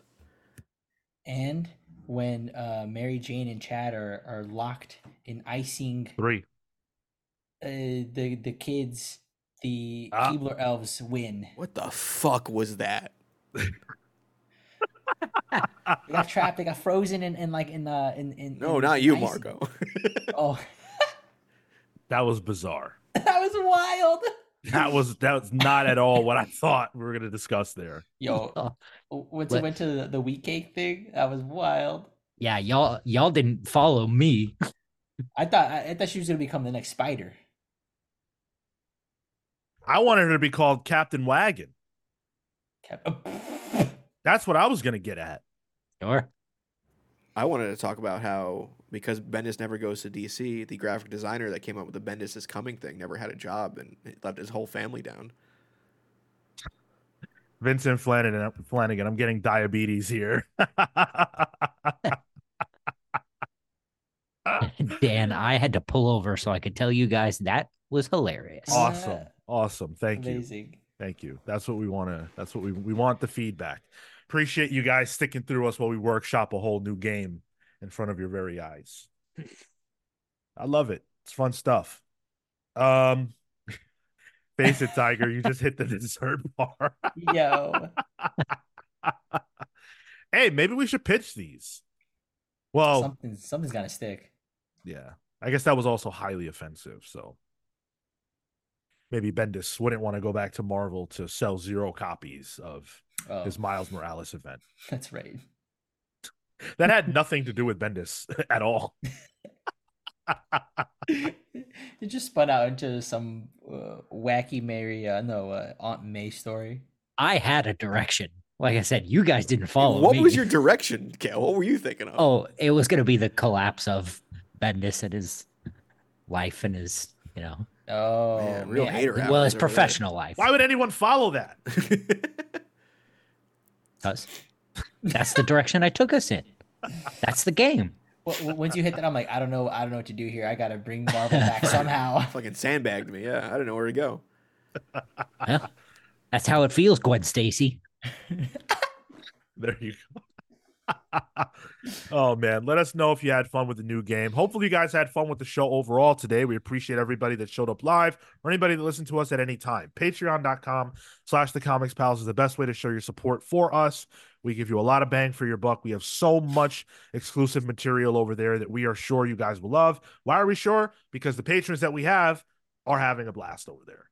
So thank you all for your support on that side of things. Channel members, I see you. I see you in the chat. I see the emojis all show long. Thank you so much. If you want to become a channel member, click the join button on this video or on our channel. It's simple, it's low cost, and uh, like it's, like we've said, we've got a lot more to come on that front. So thank you so much. Watch this show live every single Saturday at 10 15 a.m. Eastern. Thursdays, as we said, 6 p.m. Eastern for Pals Pulls. Um, we'd love to see you guys come and hang out with us for that show. It's going to be a lot of fun this week. We've got some really good books on the docket and a great poll. Go vote in the poll. Make sure you get that in uh, before you go about your day, whatever it is you're going to do today, which we hope you have a wonderful day. Make sure you vote. And uh, let's get those numbers up higher than they were for the last poll. Last poll we did like 150 something. We can beat that. Let's beat that. Let's let's do it. Book club. The Dark Knight Returns book club is January 30th.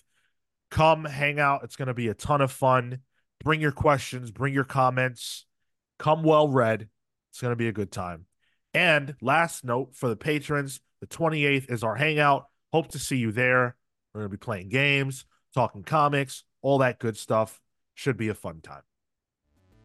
Thank you all so much for coming out. We will see you next week. We'll see you on Thursday for Pals Pulls. Until then, we love you. We thank you. Take care, guys. See you next week.